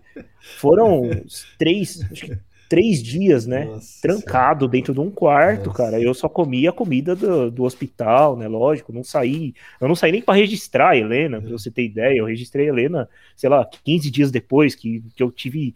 coragem de pegar um dia no cartório, porque, cara, é... E assim, mas é, você vê que a nossa preocupação, ela é uma preocupação é, é, plenamente válida, né? Estamos preocupados não só com, conosco, né? Assim como com os nossos pais, com os nossos parentes, né? Eu faz, fazia muito tempo que eu não via meus pais, e isso foi um outro problema, né? Depois que a Helena nasceu, é difícil você fazer com que as pessoas entendam que, meu, eu tenho um recém-nascido em casa, então eu realmente não posso ver você, sabe? Eles não, não, hoje eles entendem melhor, né? A gente já, já todo mundo se vacinou, já se encontramos e tudo. Mas ficamos muito tempo sem se ver, né? É, só que você vê que as pessoas elas não, não estão muito preocupadas com isso, né? E até dentro do hospital, às vezes, cara, é, quando a gente foi embora, eu reparei a cafeteria do hospital lotada de gente, sabe? O cara comendo e falando com o outro que tá do outro lado. E, assim, é um cuidado que as pessoas não, não, não, não, não veem, né? É, desde que começou a pandemia, eu, eu, eu fiz um investimento, eu sempre usei máscara P F F dois, né? Uhum. Eu nunca usei máscara de pano desde o começo, eu, não, é, eu né, pesquisei, vi estudos né, que falavam sobre a efetividade da, da P F F dois, lá fora a N noventa e cinco, né? Uhum. Então eu nunca usei máscara de pano, eu sempre tentei proteger todo mundo, né, minha família inteira, né? Comprei máscara, cedi pro pessoal, falei, usa P F F dois, né? Hoje tem, né, tem, tem realmente, caiu muito o preço dessas máscaras, né, porque no começo uma, uma, um, uma grande falta de estoque, né, porque todo mundo começou a sim. procurar, né, hoje você encontra, hoje você compra a máscara P F F dois por dois reais, sim, né? Sim. Né, você mantém algumas aí, usa, né, e, e é isso, cara. Então, assim, o nosso cuidado, ele passou a ser muito maior por conta da Helena, né, por conta de toda essa situação. É, estou em casa desde então, no home office, né, ocupando a cabeça, é, como o Bruno falou, eu não sou músico, mas eu jogo, jogo muito videogame, né, atualmente o que ocupa a minha cabeça é, é a menina, né, que não, sim, não sim. dorme, né, então, bom, você sabe como é, né, Marcão, sim, você que é sim. pai, você sabe que os primeiros meses são, nossa, são, é, são punk, né, sim. então, o que hoje ocupa a minha cabeça é, é, é ela, né, legal. E muda completamente a sua visão, né, de vida, né, de, de ser humano também, né. Você criar uma vida é um negócio que é inexplicável, sim. né? Você vê um sorriso sendo retribuído, assim, né? Meu, é uma coisa que é, é... não tem palavras, né, para descrever. Né? Pessoal, eu queria que vocês dessem uma, uma palavra aí, um estímulo para a pessoa que vai entrar na nossa área, né? Então, é, é, que tipo de erro ela deve evitar e o que, que ela deve, que, que caminhos ou que trilhas aí é, vocês acham que essa pessoa que está pensando em entrar na nossa área ou está iniciando na nossa área, vocês acham que ela deve pisar? Não, o que ela deve evitar, na, na verdade, são padrões, né? Eu acho que a nossa área, ela trabalha muito com padrões e esses padrões, eles não existem, né? Como a gente já comentou bastante no podcast. Eu acho que o, o estudo é a base da nossa área. Faz a pós do Senac, as duas, é obrigatório. Para quem quer trabalhar com G A C, as duas pós do Senac são obrigatórias. Eu não fiz a pós de gerenciamento por, né, por N motivos. Faria, provavelmente farei no futuro, né, não, não tenho não tenho objeção nenhuma a fazer, acho que uma complementa muito bem a outra, né, a, primeiro a de gerenciamento, depois a de remediação, acho que a pessoa tem que fazer a pós, tem que entender como funcionam as coisas, sabe, se você é bom em campo, brigue para ficar em campo, né, brigue para trabalhar é, decentemente em campo, brigue para ter ferramentas para desenvolver o seu trabalho, da forma correta, né? É, brigue pelo seu café da manhã, né? É, para quem quer entrar no G A C, cara, eu falo, tem que estudar, cara, tem que estudar muito, estudar todo dia, né? Todo dia, né? O Marcão lança aí vários artigos, né? E não só, tem vários treinamentos que você pode fazer, né? I T R C, cara, treinamentos da, da Aesas, né? Que estão aí, e cara, ir pra luta e saber que você é uma cabeça que pode mudar muita coisa no mercado, e o mercado precisa de pessoas que mudem, né, as visões que o mercado tem hoje, né, sobre determinadas coisas, e evitar padrões, evitar instalar, instalar determinado poço é, porque você acha que tem que ser assim, é, evitar as médias, né, Marcão, evitar... Cara, é muita coisa para evitar, assim. Evita, evita trabalhar da forma que a maioria do mercado trabalha, tenta ser diferenciado. Sim. É o que a gente busca, tá? É, é, o que, é o que eu enxergo, né? Eu acho que, olhando hoje com um olhar técnico, muita gente, tem, muita gente os relatórios, eles são muito iguais, né?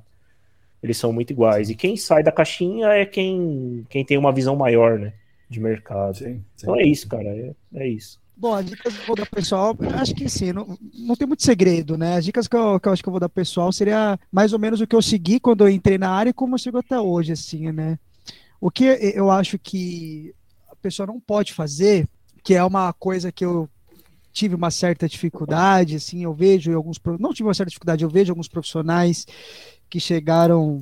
É, de uma forma não humilde na área, independente da sua formação, independente da sua idade, independente da sua experiência, você está entrando numa área nova, está entrando em gerenciamento de áreas contaminadas, é novo, entende que cada etapa do gerenciamento de áreas contaminadas é importante, desde a amostragem da água subterrânea, desde a da, da, da definição do ponto da sondagem, desde a quebra do piso até a instalação do poço, amostragem de água, amostragem de solo, pegar o solo na mão, fazer uma remoção de solo, não entrar na, na cava do, do tanque em cima da, da retroescavadeira, né? Mas ter o contato com o solo é muito importante, sabe? Se você não ter medo de se sujar, de carregar peso, de ajudar os técnicos de campo quando eles estão, estão precisando, o pessoal da sondagem, essas coisas são muito importantes. É... para você entrar na área, você entender a importância de cada etapa do, do, do, do processo, para você poder escolher lá no final com o que você vai trabalhar, se é em campo ou no relatório. Eu estou focando mais na parte de campo, porque é bem natural as pessoas terem a tendência de achar que, pô, o legal de trabalhar com áreas contaminadas é mexer no C A D aqui, escrever o relatório, quando não é. Sabe? Ah, o mais importante é isso, quando não é. Tem muita coisa importante que tem o, tão, o peso tão importante quanto a pessoa que organiza tudo isso num relatório e entrega, entendeu? Eu acho que o que as pessoas pessoas têm que ter humildade de entender que quando a gente entra numa área para aprender, a gente vai fazer desde a atividade mais simples, e pode ser que a gente faça durante o estágio as atividades mais complexas, mas o intuito é você aprender todo o processo e você vai começar pelas partes simples. Isso, isso eu acho que é, uma, é um conselho que eu, que eu dou, mas eu acho que, acima de tudo, a pessoa tem que ter muita humildade. Eu acho que a gente tem que ser muito humilde para trabalhar na área que a gente trabalha, porque... Uma hora a gente está fazendo uma, uma atividade, você é muito capacitado para fazer, porque você tem um diploma, porque você tem isso, mas você não tem quarenta anos de sondagem ambiental, conhecendo o solo ao longo do Brasil inteiro, você não sabe a diferença de um silt, de uma argila e de uma areia na prática, é. Pegando na mão, olhando, e você pode aprender isso com os profissionais da área. Isso acho que isso é, é primordial, assim, né? E o que, e, e, e o que não fazer... Eu acho que o, não só para áreas contaminadas, o mercado aí tá, tá a vida, o mundo, o mercado, a vida e o mundo tá aí para mostrar o que você não pode fazer. Cada pessoa sabe que não pode fazer. É só você não fazer com outro que você não gosta que faça com você. É simples, é simples. Você agir com respeito e responsabilidade com todo mundo que você está trabalhando, com todas as pessoas é, que você está trabalhando, que você está convivendo. Isso no mercado de trabalho ele é muito importante. É, ah, e a mostrar solo. É isso aí. A gente tem que saber do, do, do, do, do mantra, isso. do mantra mostrar solo. O solo é a parte mais importante da, que a gente tem que investigar, por mais que a gente investigue água subterrânea, a gente tem que entrar na área sabendo que o solo é a parte mais importante no gerenciamento de áreas contaminadas. E, e, e parafraseando o Diogo, estude, faça os cursos, faça a pós-graduação, hoje não cabe a pós-graduação no seu bolso, vê se cabe os cursos do Senac, vê se cabe o curso da Aesas. Se o curso for mais caro, não custa nada, manda mensagem pro pessoal da Aesas, eu já consegui, eu já, eu já mandei, quando eu não tinha dinheiro, eu mandei, e meu pessoal da Aesas falou que eu queria fazer um curso, e o curso era parcelado acho que em duas vezes, eles parcelaram em mais, eles entenderam uma situação, parcelaram em duas, três, quatro, às vezes você consegue a solução, vai é. atrás, tenta estudar e se capacitar, que é muito importante. Ah, e o último, prometo agora, de verdade, não tem essa diferença do teórico e do prático, tá? Se você aprendeu no curso, no curso do Senac ou qualquer outro curso que você fez, que a amostragem de solo se faz com, com, com liner cravado de metro em metro, que é melhor para você conhecer a litologia, e você é, medir V O C de dez em dez centímetros, isso não é como a teoria fala, isso não é como o acadêmico faz, isso é como você deveria fazer para ter bons resultados no seu, seu estudo. Se você souber isso desde estagiário, e trabalhar isso desde estagiário na sua mente, quando você for um analista, quando você estiver vendendo um projeto, quando você estiver de frente com um comercial, você vai vender o melhor projeto possível e imaginável para o cliente, para a consultoria e para você. Legal, boas dicas, gostei. Bom, pessoal, estamos nos encaminhando para o fim, agora vocês podem fazer uma pergunta para o entrevistador. Uma pergunta para o entrevistador, vê aí o que, que vocês querem Ixi, perguntar para mim. Marcão, pô, eu, eu gostaria de, de, de fazer uma pergunta. Recentemente, eu peguei aquela parte de um newsletter seu de uns meses atrás, que eu gostei muito, porque é a parte que fala sobre porosidade efetiva, porosidade total, né, sobre a amostra indeformada e tudo mais, né? Agradeço, de deixar aqui um agradecimento. Pessoal, quem não viu esse material é muito bom e é muito importante, às vezes até para você entender sua área, e é interessante você buscar nas bibliografias que o Marcão passou, é uma leitura bem valiosa para entender essa questão da porosidade efetiva total, condutividade hidráulica e tudo mais. O que eu queria perguntar para você é, é mais é, entender mais a sua visão, né, é, de como você acha que deve ser feito a comparação entre o teórico e o prático, porque ainda assim, entre o que a gente a, a, acha na teoria, nos valores da bibliografia, e o que, que a gente pode obter de dado de campo, porque ainda assim a gente vai ter limitação, ainda assim, se a gente cravar um amostrador, é, Shelby. O, o Shelby, é, na sondagem, a gente ainda, ainda vai estar tá coletando a deformação da sondagem, ainda vai ter todos aqueles problemas de não estar tá sendo real. A gente pode comparar na teoria com, o, o, o valor da bibliografia com o valor que a gente obtém com as análises, é, as análises físicas mesmo, as análises laboratoriais, mas como que você acha que é um jeito minimamente correto da gente trabalhar com esses dados?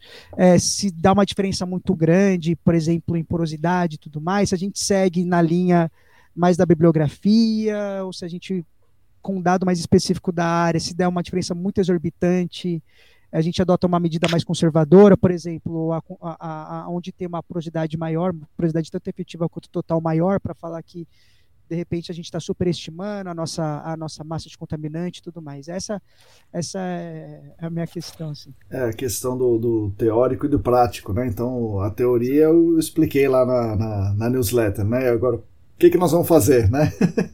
Essa é uma, uma pergunta interessante. Bom, é, como princípio, é melhor você pegar um dado teórico, né? Teórico no caso da literatura, entender a limitação disso, né? Então, vou imaginar, porosidade. Você está falando em porcentagem, né? Então, você está falando de um valor entre zero e um. Né? Então, você tem uma variação aí que é entre zero e um, e se você for ver como grandeza física, vai estar tá aí, sei lá, entre vinte por cento e setenta por cento. Né?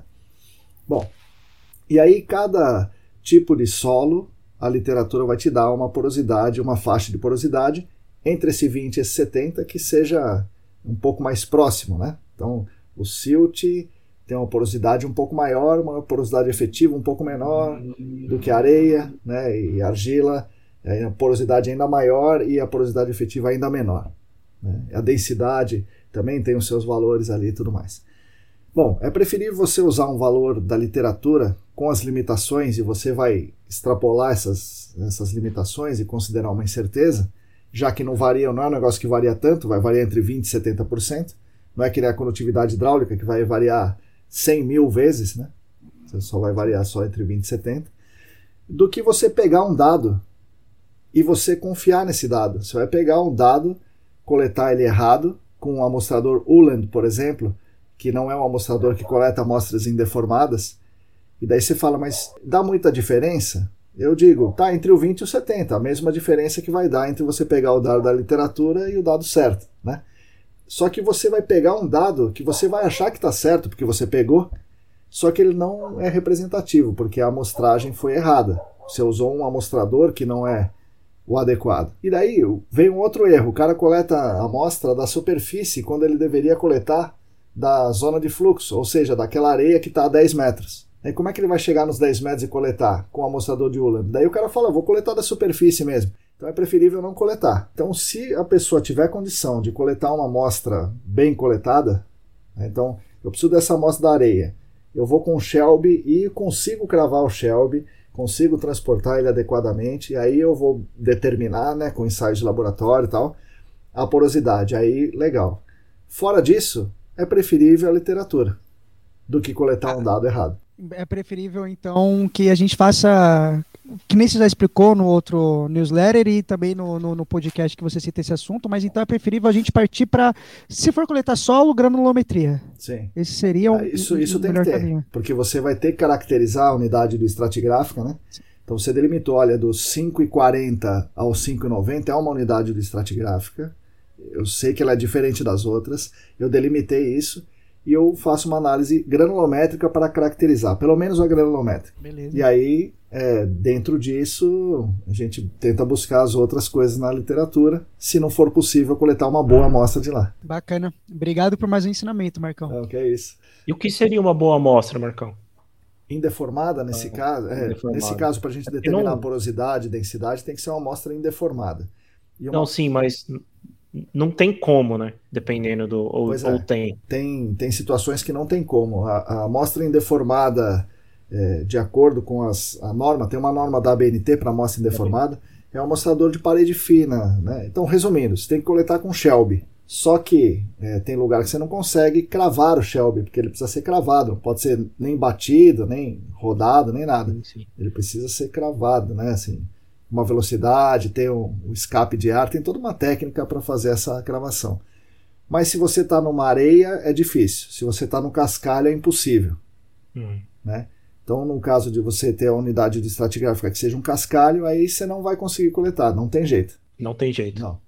E não e, tem e... Nenhuma, nenhuma outra metodologia, no caso, que seria aplicável. Não. Outra coisa seria fazer uma escavação e tirar um bloco, mas também no cascalho, eu acho difícil o cara conseguir.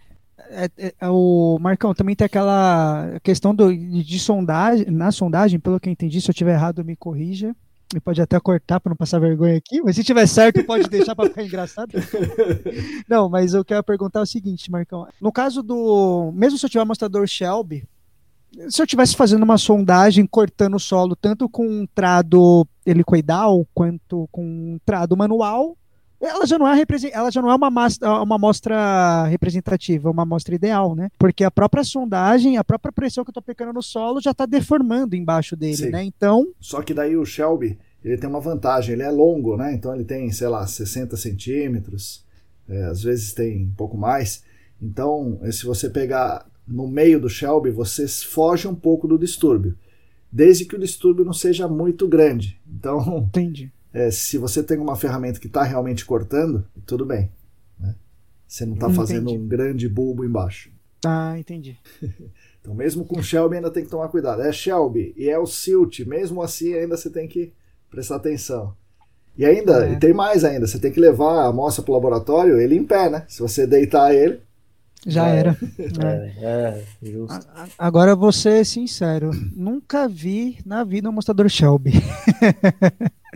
Num, num, um projeto. Pessoal, é, num projeto, é, lógico, sim. É, né? Vi, é difícil, vi né? em teorias, vi em estudo, vi na faculdade, não, tal, mas, mas em projeto, assim, é complicadíssimo. O pessoal da geotecnia usa, né? Não, não é um negócio tão fora do, do, do normal, não é, é que não é prática, né? A pessoa não está acostumada a fazer. Sim. É bacana, bacana. Marcão, minha pergunta vai te colocar em saia justa? Mentira. É, na verdade, tem uma questão um pouco técnica, né, que eu, que eu queria... É uma opinião, eu acho que você nem vai ter uma resposta referente a isso.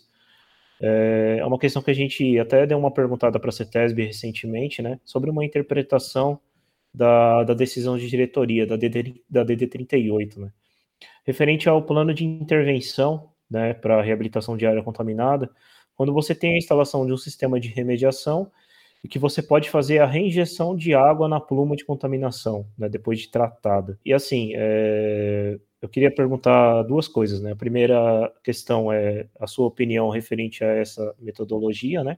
Ela é apresentada no plano de intervenção anterior à, à, à aplicação desse plano de intervenção, porque, em teoria, o plano de intervenção ele tem que ser aceito, né, pela CETESB, é, antes de ser aplicável. Na prática, a gente, antes de ser implantado. Na prática, a gente sabe que não é bem assim, né? Você tem uma área com risco, é, você, como responsável legal, você tem é, o dever de, de implantar o seu plano de intervenção e depois pedir autorização, né? Fizemos essa consulta para a CETESB, né, o setor de, de, de uso de solo, é, eles, eles falaram que realmente é dessa forma, você implanta, depois pede autorização, né? Porém, eu queria saber a sua opinião referente a isso, né, a, a esse processo, a esse procedimento, né, de reinjetar a água na pluma, né, de, de contaminação, é, e sobre uma outra questão, né, aí, é, isso aí foi para a consultoria, no é. caso que está instalando o sistema, e eles voltaram com uma contraproposta de direcionar esse efluente para o esgoto, né, é, e eu falo assim, a gente seguiu muito isso antigamente, né, em postos de gasolina, onde você fazia o descarte do efluente na caixa separadora do posto, e seguir o padrão de lançamento da, né, da, da separadora, né? É, e aí eu queria ver como você enxerga as duas práticas, né? É, uma comparação, né? E se você acha aplicável, né, uma e a outra, né? Uma ou outra, ou as duas, ou etcétera. Legal, boa pergunta. Eu não sou um expert, né, no assunto, acho que vocês conhecem mais, mas eu vou dar umas opiniões também, né, já que estamos aí conversando. É, eu acho que a D D trinta e oito, acho, que ela só pede o que seja aprovado o plano de intervenção antes de você aplicar, se for uma área crítica ou de mudança de uso. Fora disso, é para fazer o que você está falando, né? Implementar e comunicar e seguir os trâmites ali, mas acho que não precisa pedir autorização, acho, né? Mas, como eu falei, vocês que estão no dia a dia aí, vocês devem manjar melhor disso aí. Sobre a, a reinjeção, poxa, o, imagina o seguinte, você pegou a água... É, fez, um, né, fez um bombeamento, vamos dizer um bombeamento, você fez um bombeamento, tratou essa água, né, e você vai dispor essa água. Você pode, sim, né, eu entendo que sim, tecnicamente você pode reinjetar ela, desde que você conheça, saiba o que você está fazendo, né? Você não pode causar um espalhamento da sua pluma principal, mas essa reinjeção é até boa, se você pegar os o livro mais importante da, da, da remediação, que é o Remediation Engineering, né, do, do Sutan Sutterson e o, o colaboradores, a, a edição de dois mil e dezesseis, a segunda edição, né, que é dois mil e dezesseis ou dois mil e dezessete, acho que é dois mil e dezesseis. Aí, ó, esse li- não, é, então, esse livro aí é, o, é a primeira edição, né, Diogo? É a primeira edição. E na, na nova edição, É, é bem interessante que ele tem um capítulo que ele fala sobre isso, chama é, em inglês, né, D G R, né, é o Dynamic Groundwater Recirculation, que ele fala que fazer isso melhora, maximiza a eficiência da remediação.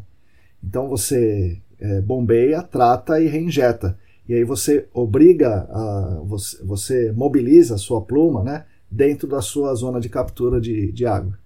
Então fazer isso é bom, né, eu vejo como bom. E, e também mais, mais adequado do, do ponto de vista da, da, da sociedade, porque é a sua responsabilidade. Você vai jogar no esgoto para a sociedade tratar o esgoto para você? Acho que isso, eu acho que está errado, né? Mas é, conceitualmente errado, não sei legalmente como é que funciona. Então, é, eu acho que você pode sim, deve, né, fazer essa reinjeção estudada. Então você tem que fazer um, um piloto, né, um teste de, teste de bombeamento para definir zonas de captura e tal, e testes de, de infiltração para ver o cone de impressão, é, né, o que, que vai acontecer com o seu aquífero em várias unidades estratigráficas quando você reinjetar. Mas sim, vejo como, como bom é fazer essa reinjeção, e, e eu só estou aqui, eu nunca trabalhei com um projeto de remediação direto, né? Mas o, tá no capítulo importante do livro do Sutan Sutterson, então... Ah, legal. Então acho que é, acho que é bom. Não, é bacana, eu nem, eu nem conhecia, eu tenho, eu tenho um livro aqui, mas você falou a, primeira, a segunda edição, né, então Isso. eu vou, vou, vou, vou encontrá-lo aqui. Sim. Dá uma olhada, bacana. Eu gosto de ter como coisa física, tal. Eu acho, acho interessante ter livro. Acho que a gente precisa, precisa ter mais livros. Sim, sim. Bom, Diogo e Bruno, foi, foi muito legal a nossa, nossa conversa aqui. Eu gostei bastante, espero que vocês tenham gostado. Certamente os ouvintes também vão gostar. Então, é, é isso aí. Agora, a parte final, o podcast de vocês. Podem falar as palavras finais, podem cantar... Vocês que mandam aí. Nossa, se eu soubesse, eu tinha ensaiado alguma coisa, hein, Marcos? Se pudesse cantar, essa é a minha oportunidade de brilhar, então, hein? Meu, olha aí. Não, brincando. Bom, Marcão, eu gostaria de agradecer muito, é, tanto a ajuda que você e a E C D dá para o mercado de áreas contaminadas, a, a, a disseminação de, de conteúdo pra, pra, e de conhecimento para nossa área, ela é muito importante, a, são as coisas que estão se formando ainda. É, a gente trabalha, mas a gente trabalha sabendo, quem é um profissional consciente trabalha sabendo que a gente trabalha com muitas incertezas, trabalha basicamente com achismos e teorias, e é muito importante essa disseminação, essa abertura de conhecimento que você dá para a gente. Quero agradecer o espaço também, porque eu acho que é um espaço muito democrático de debater boas ideias. Sim. Eu espero que o pessoal que escute goste do que, que a gente comentou. Espero que aqueles que não pensem igual apenas respeite e, e, e nos entendam, entendam nossos pontos de vista, e a gente entende que as percepções, as visões de mundo e a, a forma que cada um encara as coisas é diferente de acordo com a experiência de vida de cada um. Assim. Eu acho que isso é o primordial, eu acho que isso é o que mais falta, né? Sim. A gente poder conversar e debater com respeito, independente de qualquer assunto, independente de qualquer circunstância.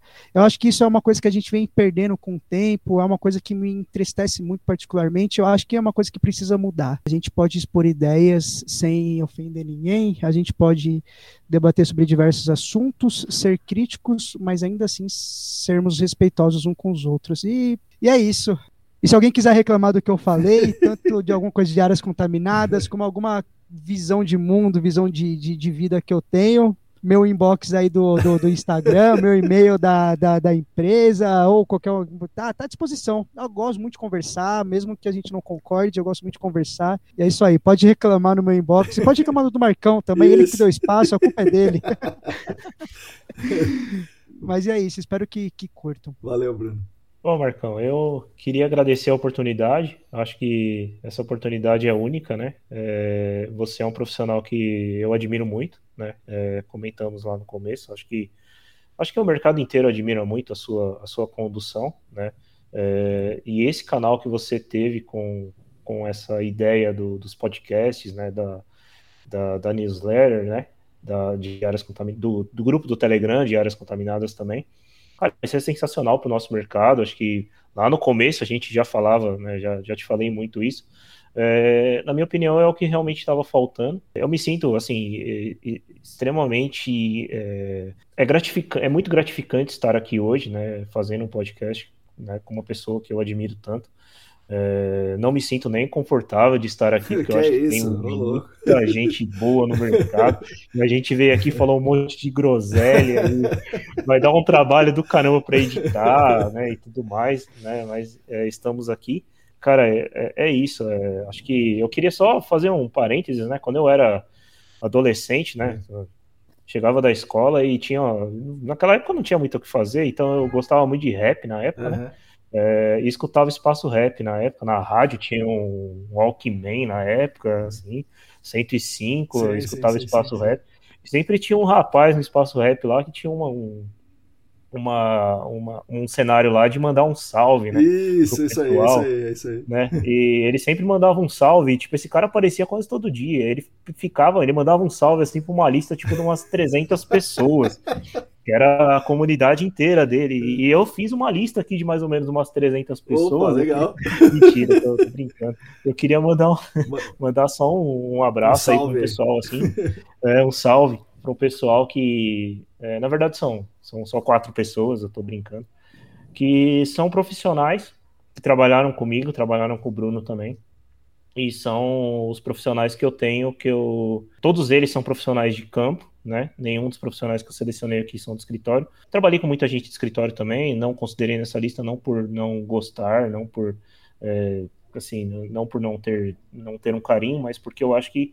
É, eu gosto muito de frisar sempre que quem me ajudou mais foram os profissionais de campo em toda a minha carreira. Então eu tenho muito carinho por eles, né? E eu queria falar o nome de cada um, né? E agradecer realmente, né, a, a, o, que eles, o que eles me proporcionaram, né, de, de, de, de vida, né, de, de lição de vida nesse mercado, principalmente de conhecimento, né? Então eu vou lá, é, o Eduardo Jomac, o Lucas Bezerra, o Jonathan Lima, o Márcio Elias, o Elber, eu não sei o sobrenome do Elber, mas ele é conhecido como Binho. O Elber Binho. O Elber Binho. E o Agrinesson. Né? Também não sei o sobrenome, Guiné, que é conhecido como Guiné. Legal. Então, são essas pessoas aí que... Eu só queria mandar um abraço aí pra eles e, meu, e é isso. E Abra... agradecer de novo, Marcão. Agradecer você, agradecer o Bruno. Agradecer a sua esposa que vai editar aí. Sim. E falar pra ela, pedir desculpa, né? De antemão. E é isso, cara. Muito obrigado. Ah, e, e por último, né? Sei que eu já falei por último umas três vezes, mas falar para o pessoal aí do mercado que é, se tiver alguma coisa para reclamar, manda para o inbox do Bruno, não, e ele ele, ele direciona para o responsável, né? É, direciona para o Bruno aí, que o Bruno que falou, né, o Bruno que, que tomou as rédeas aí, né? Ele vai deixar o e-mail dele aí na, na descrição. Eu gosto de conversar, mas não de se esticar, é. nem, nem, nem de vir aqui muito tempo. Não, eu quero só aproveitar que o Diogo citou Essas, essas, ele falou quatro, mas pelas minhas contas foram seis, Marcão. É, ele tá inflando as contei, coisas aí. Foi mais que quatro, sim. Foi seis, foi é, seis. Foram seis, verdade. Eu, eu, eu, eu quero reiterar que a consideração... Eu também tenho uma grande consideração por esses caras. Eu e o Diogo, a gente foi da mesma equipe da, de uma empresa em Santo André. É. E esse pessoal trabalhou muito com a gente, lógico, mais com o Diogo, que tá, trabalhou mais tempo lá. Mas eu tenho muita consideração por eles também. O aprendizado foi imenso. Quem sabe não, a gente não trabalha junto de novo aí. Tomara, tomara. Não, legal, obrigado pessoal, obrigado pela força, obrigado, vocês é, colaboram muito com, com os canais, vocês vivem dando é, opiniões, sugestões, dicas e comentando coisas, poxa, é, é bem legal. Então eu agradeço também em nome dos ouvintes, em nome da, da, da E C D, da Lilian. Valeu, obrigado por mais essa. Valeu. Obrigado, Marcão. Obrigado, valeu. Marcão. Essas foram as palavras de Bruno Bezerra e Diogo Duarte. Espero que vocês também tenham gostado. Eles mostraram muito bem a trajetória de luta, né, de batalha, aí de, de vencerem dentro, do, de, dentro da vida e dentro do gerenciamento de áreas contaminadas. Eu agradeço muito as palavras deles sobre os nossos cursos do Senac e sobre as minhas aulas. Eu, o Rodrigo e os outros colegas professores ficamos realmente muito felizes em termos contribuído com a formação técnica e a formação crítica de profissionais como os dois, como o Bruno e o Diogo, que hoje propagam essas ideias em diversos fóruns. E é muito legal, né, ver essa batalha de dois garotos do A B C para se inserirem no mercado do G A C e, uma vez dentro do mercado, para ajudar a transformar e melhorar o mercado para todas e todos.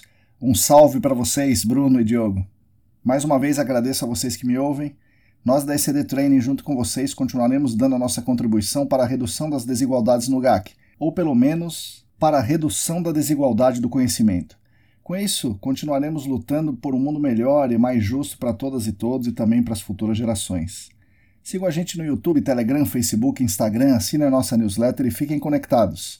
Somos atualmente em quatrocentos e dezessete assinantes na newsletter, trezentos e quarenta e cinco inscritos no canal do Telegram, setecentos e oitenta e oito inscritos no canal do YouTube, setecentos e dez seguidoras e seguidores no Instagram e quarenta e dois colaboradores financeiros no Apoia-se. Repetindo, se você quiser e se você puder, contribua financeiramente conosco no Apoia-se. O site é apoia.se barra ecdambiental. A todas e todos vocês, muito obrigado e até a semana que vem.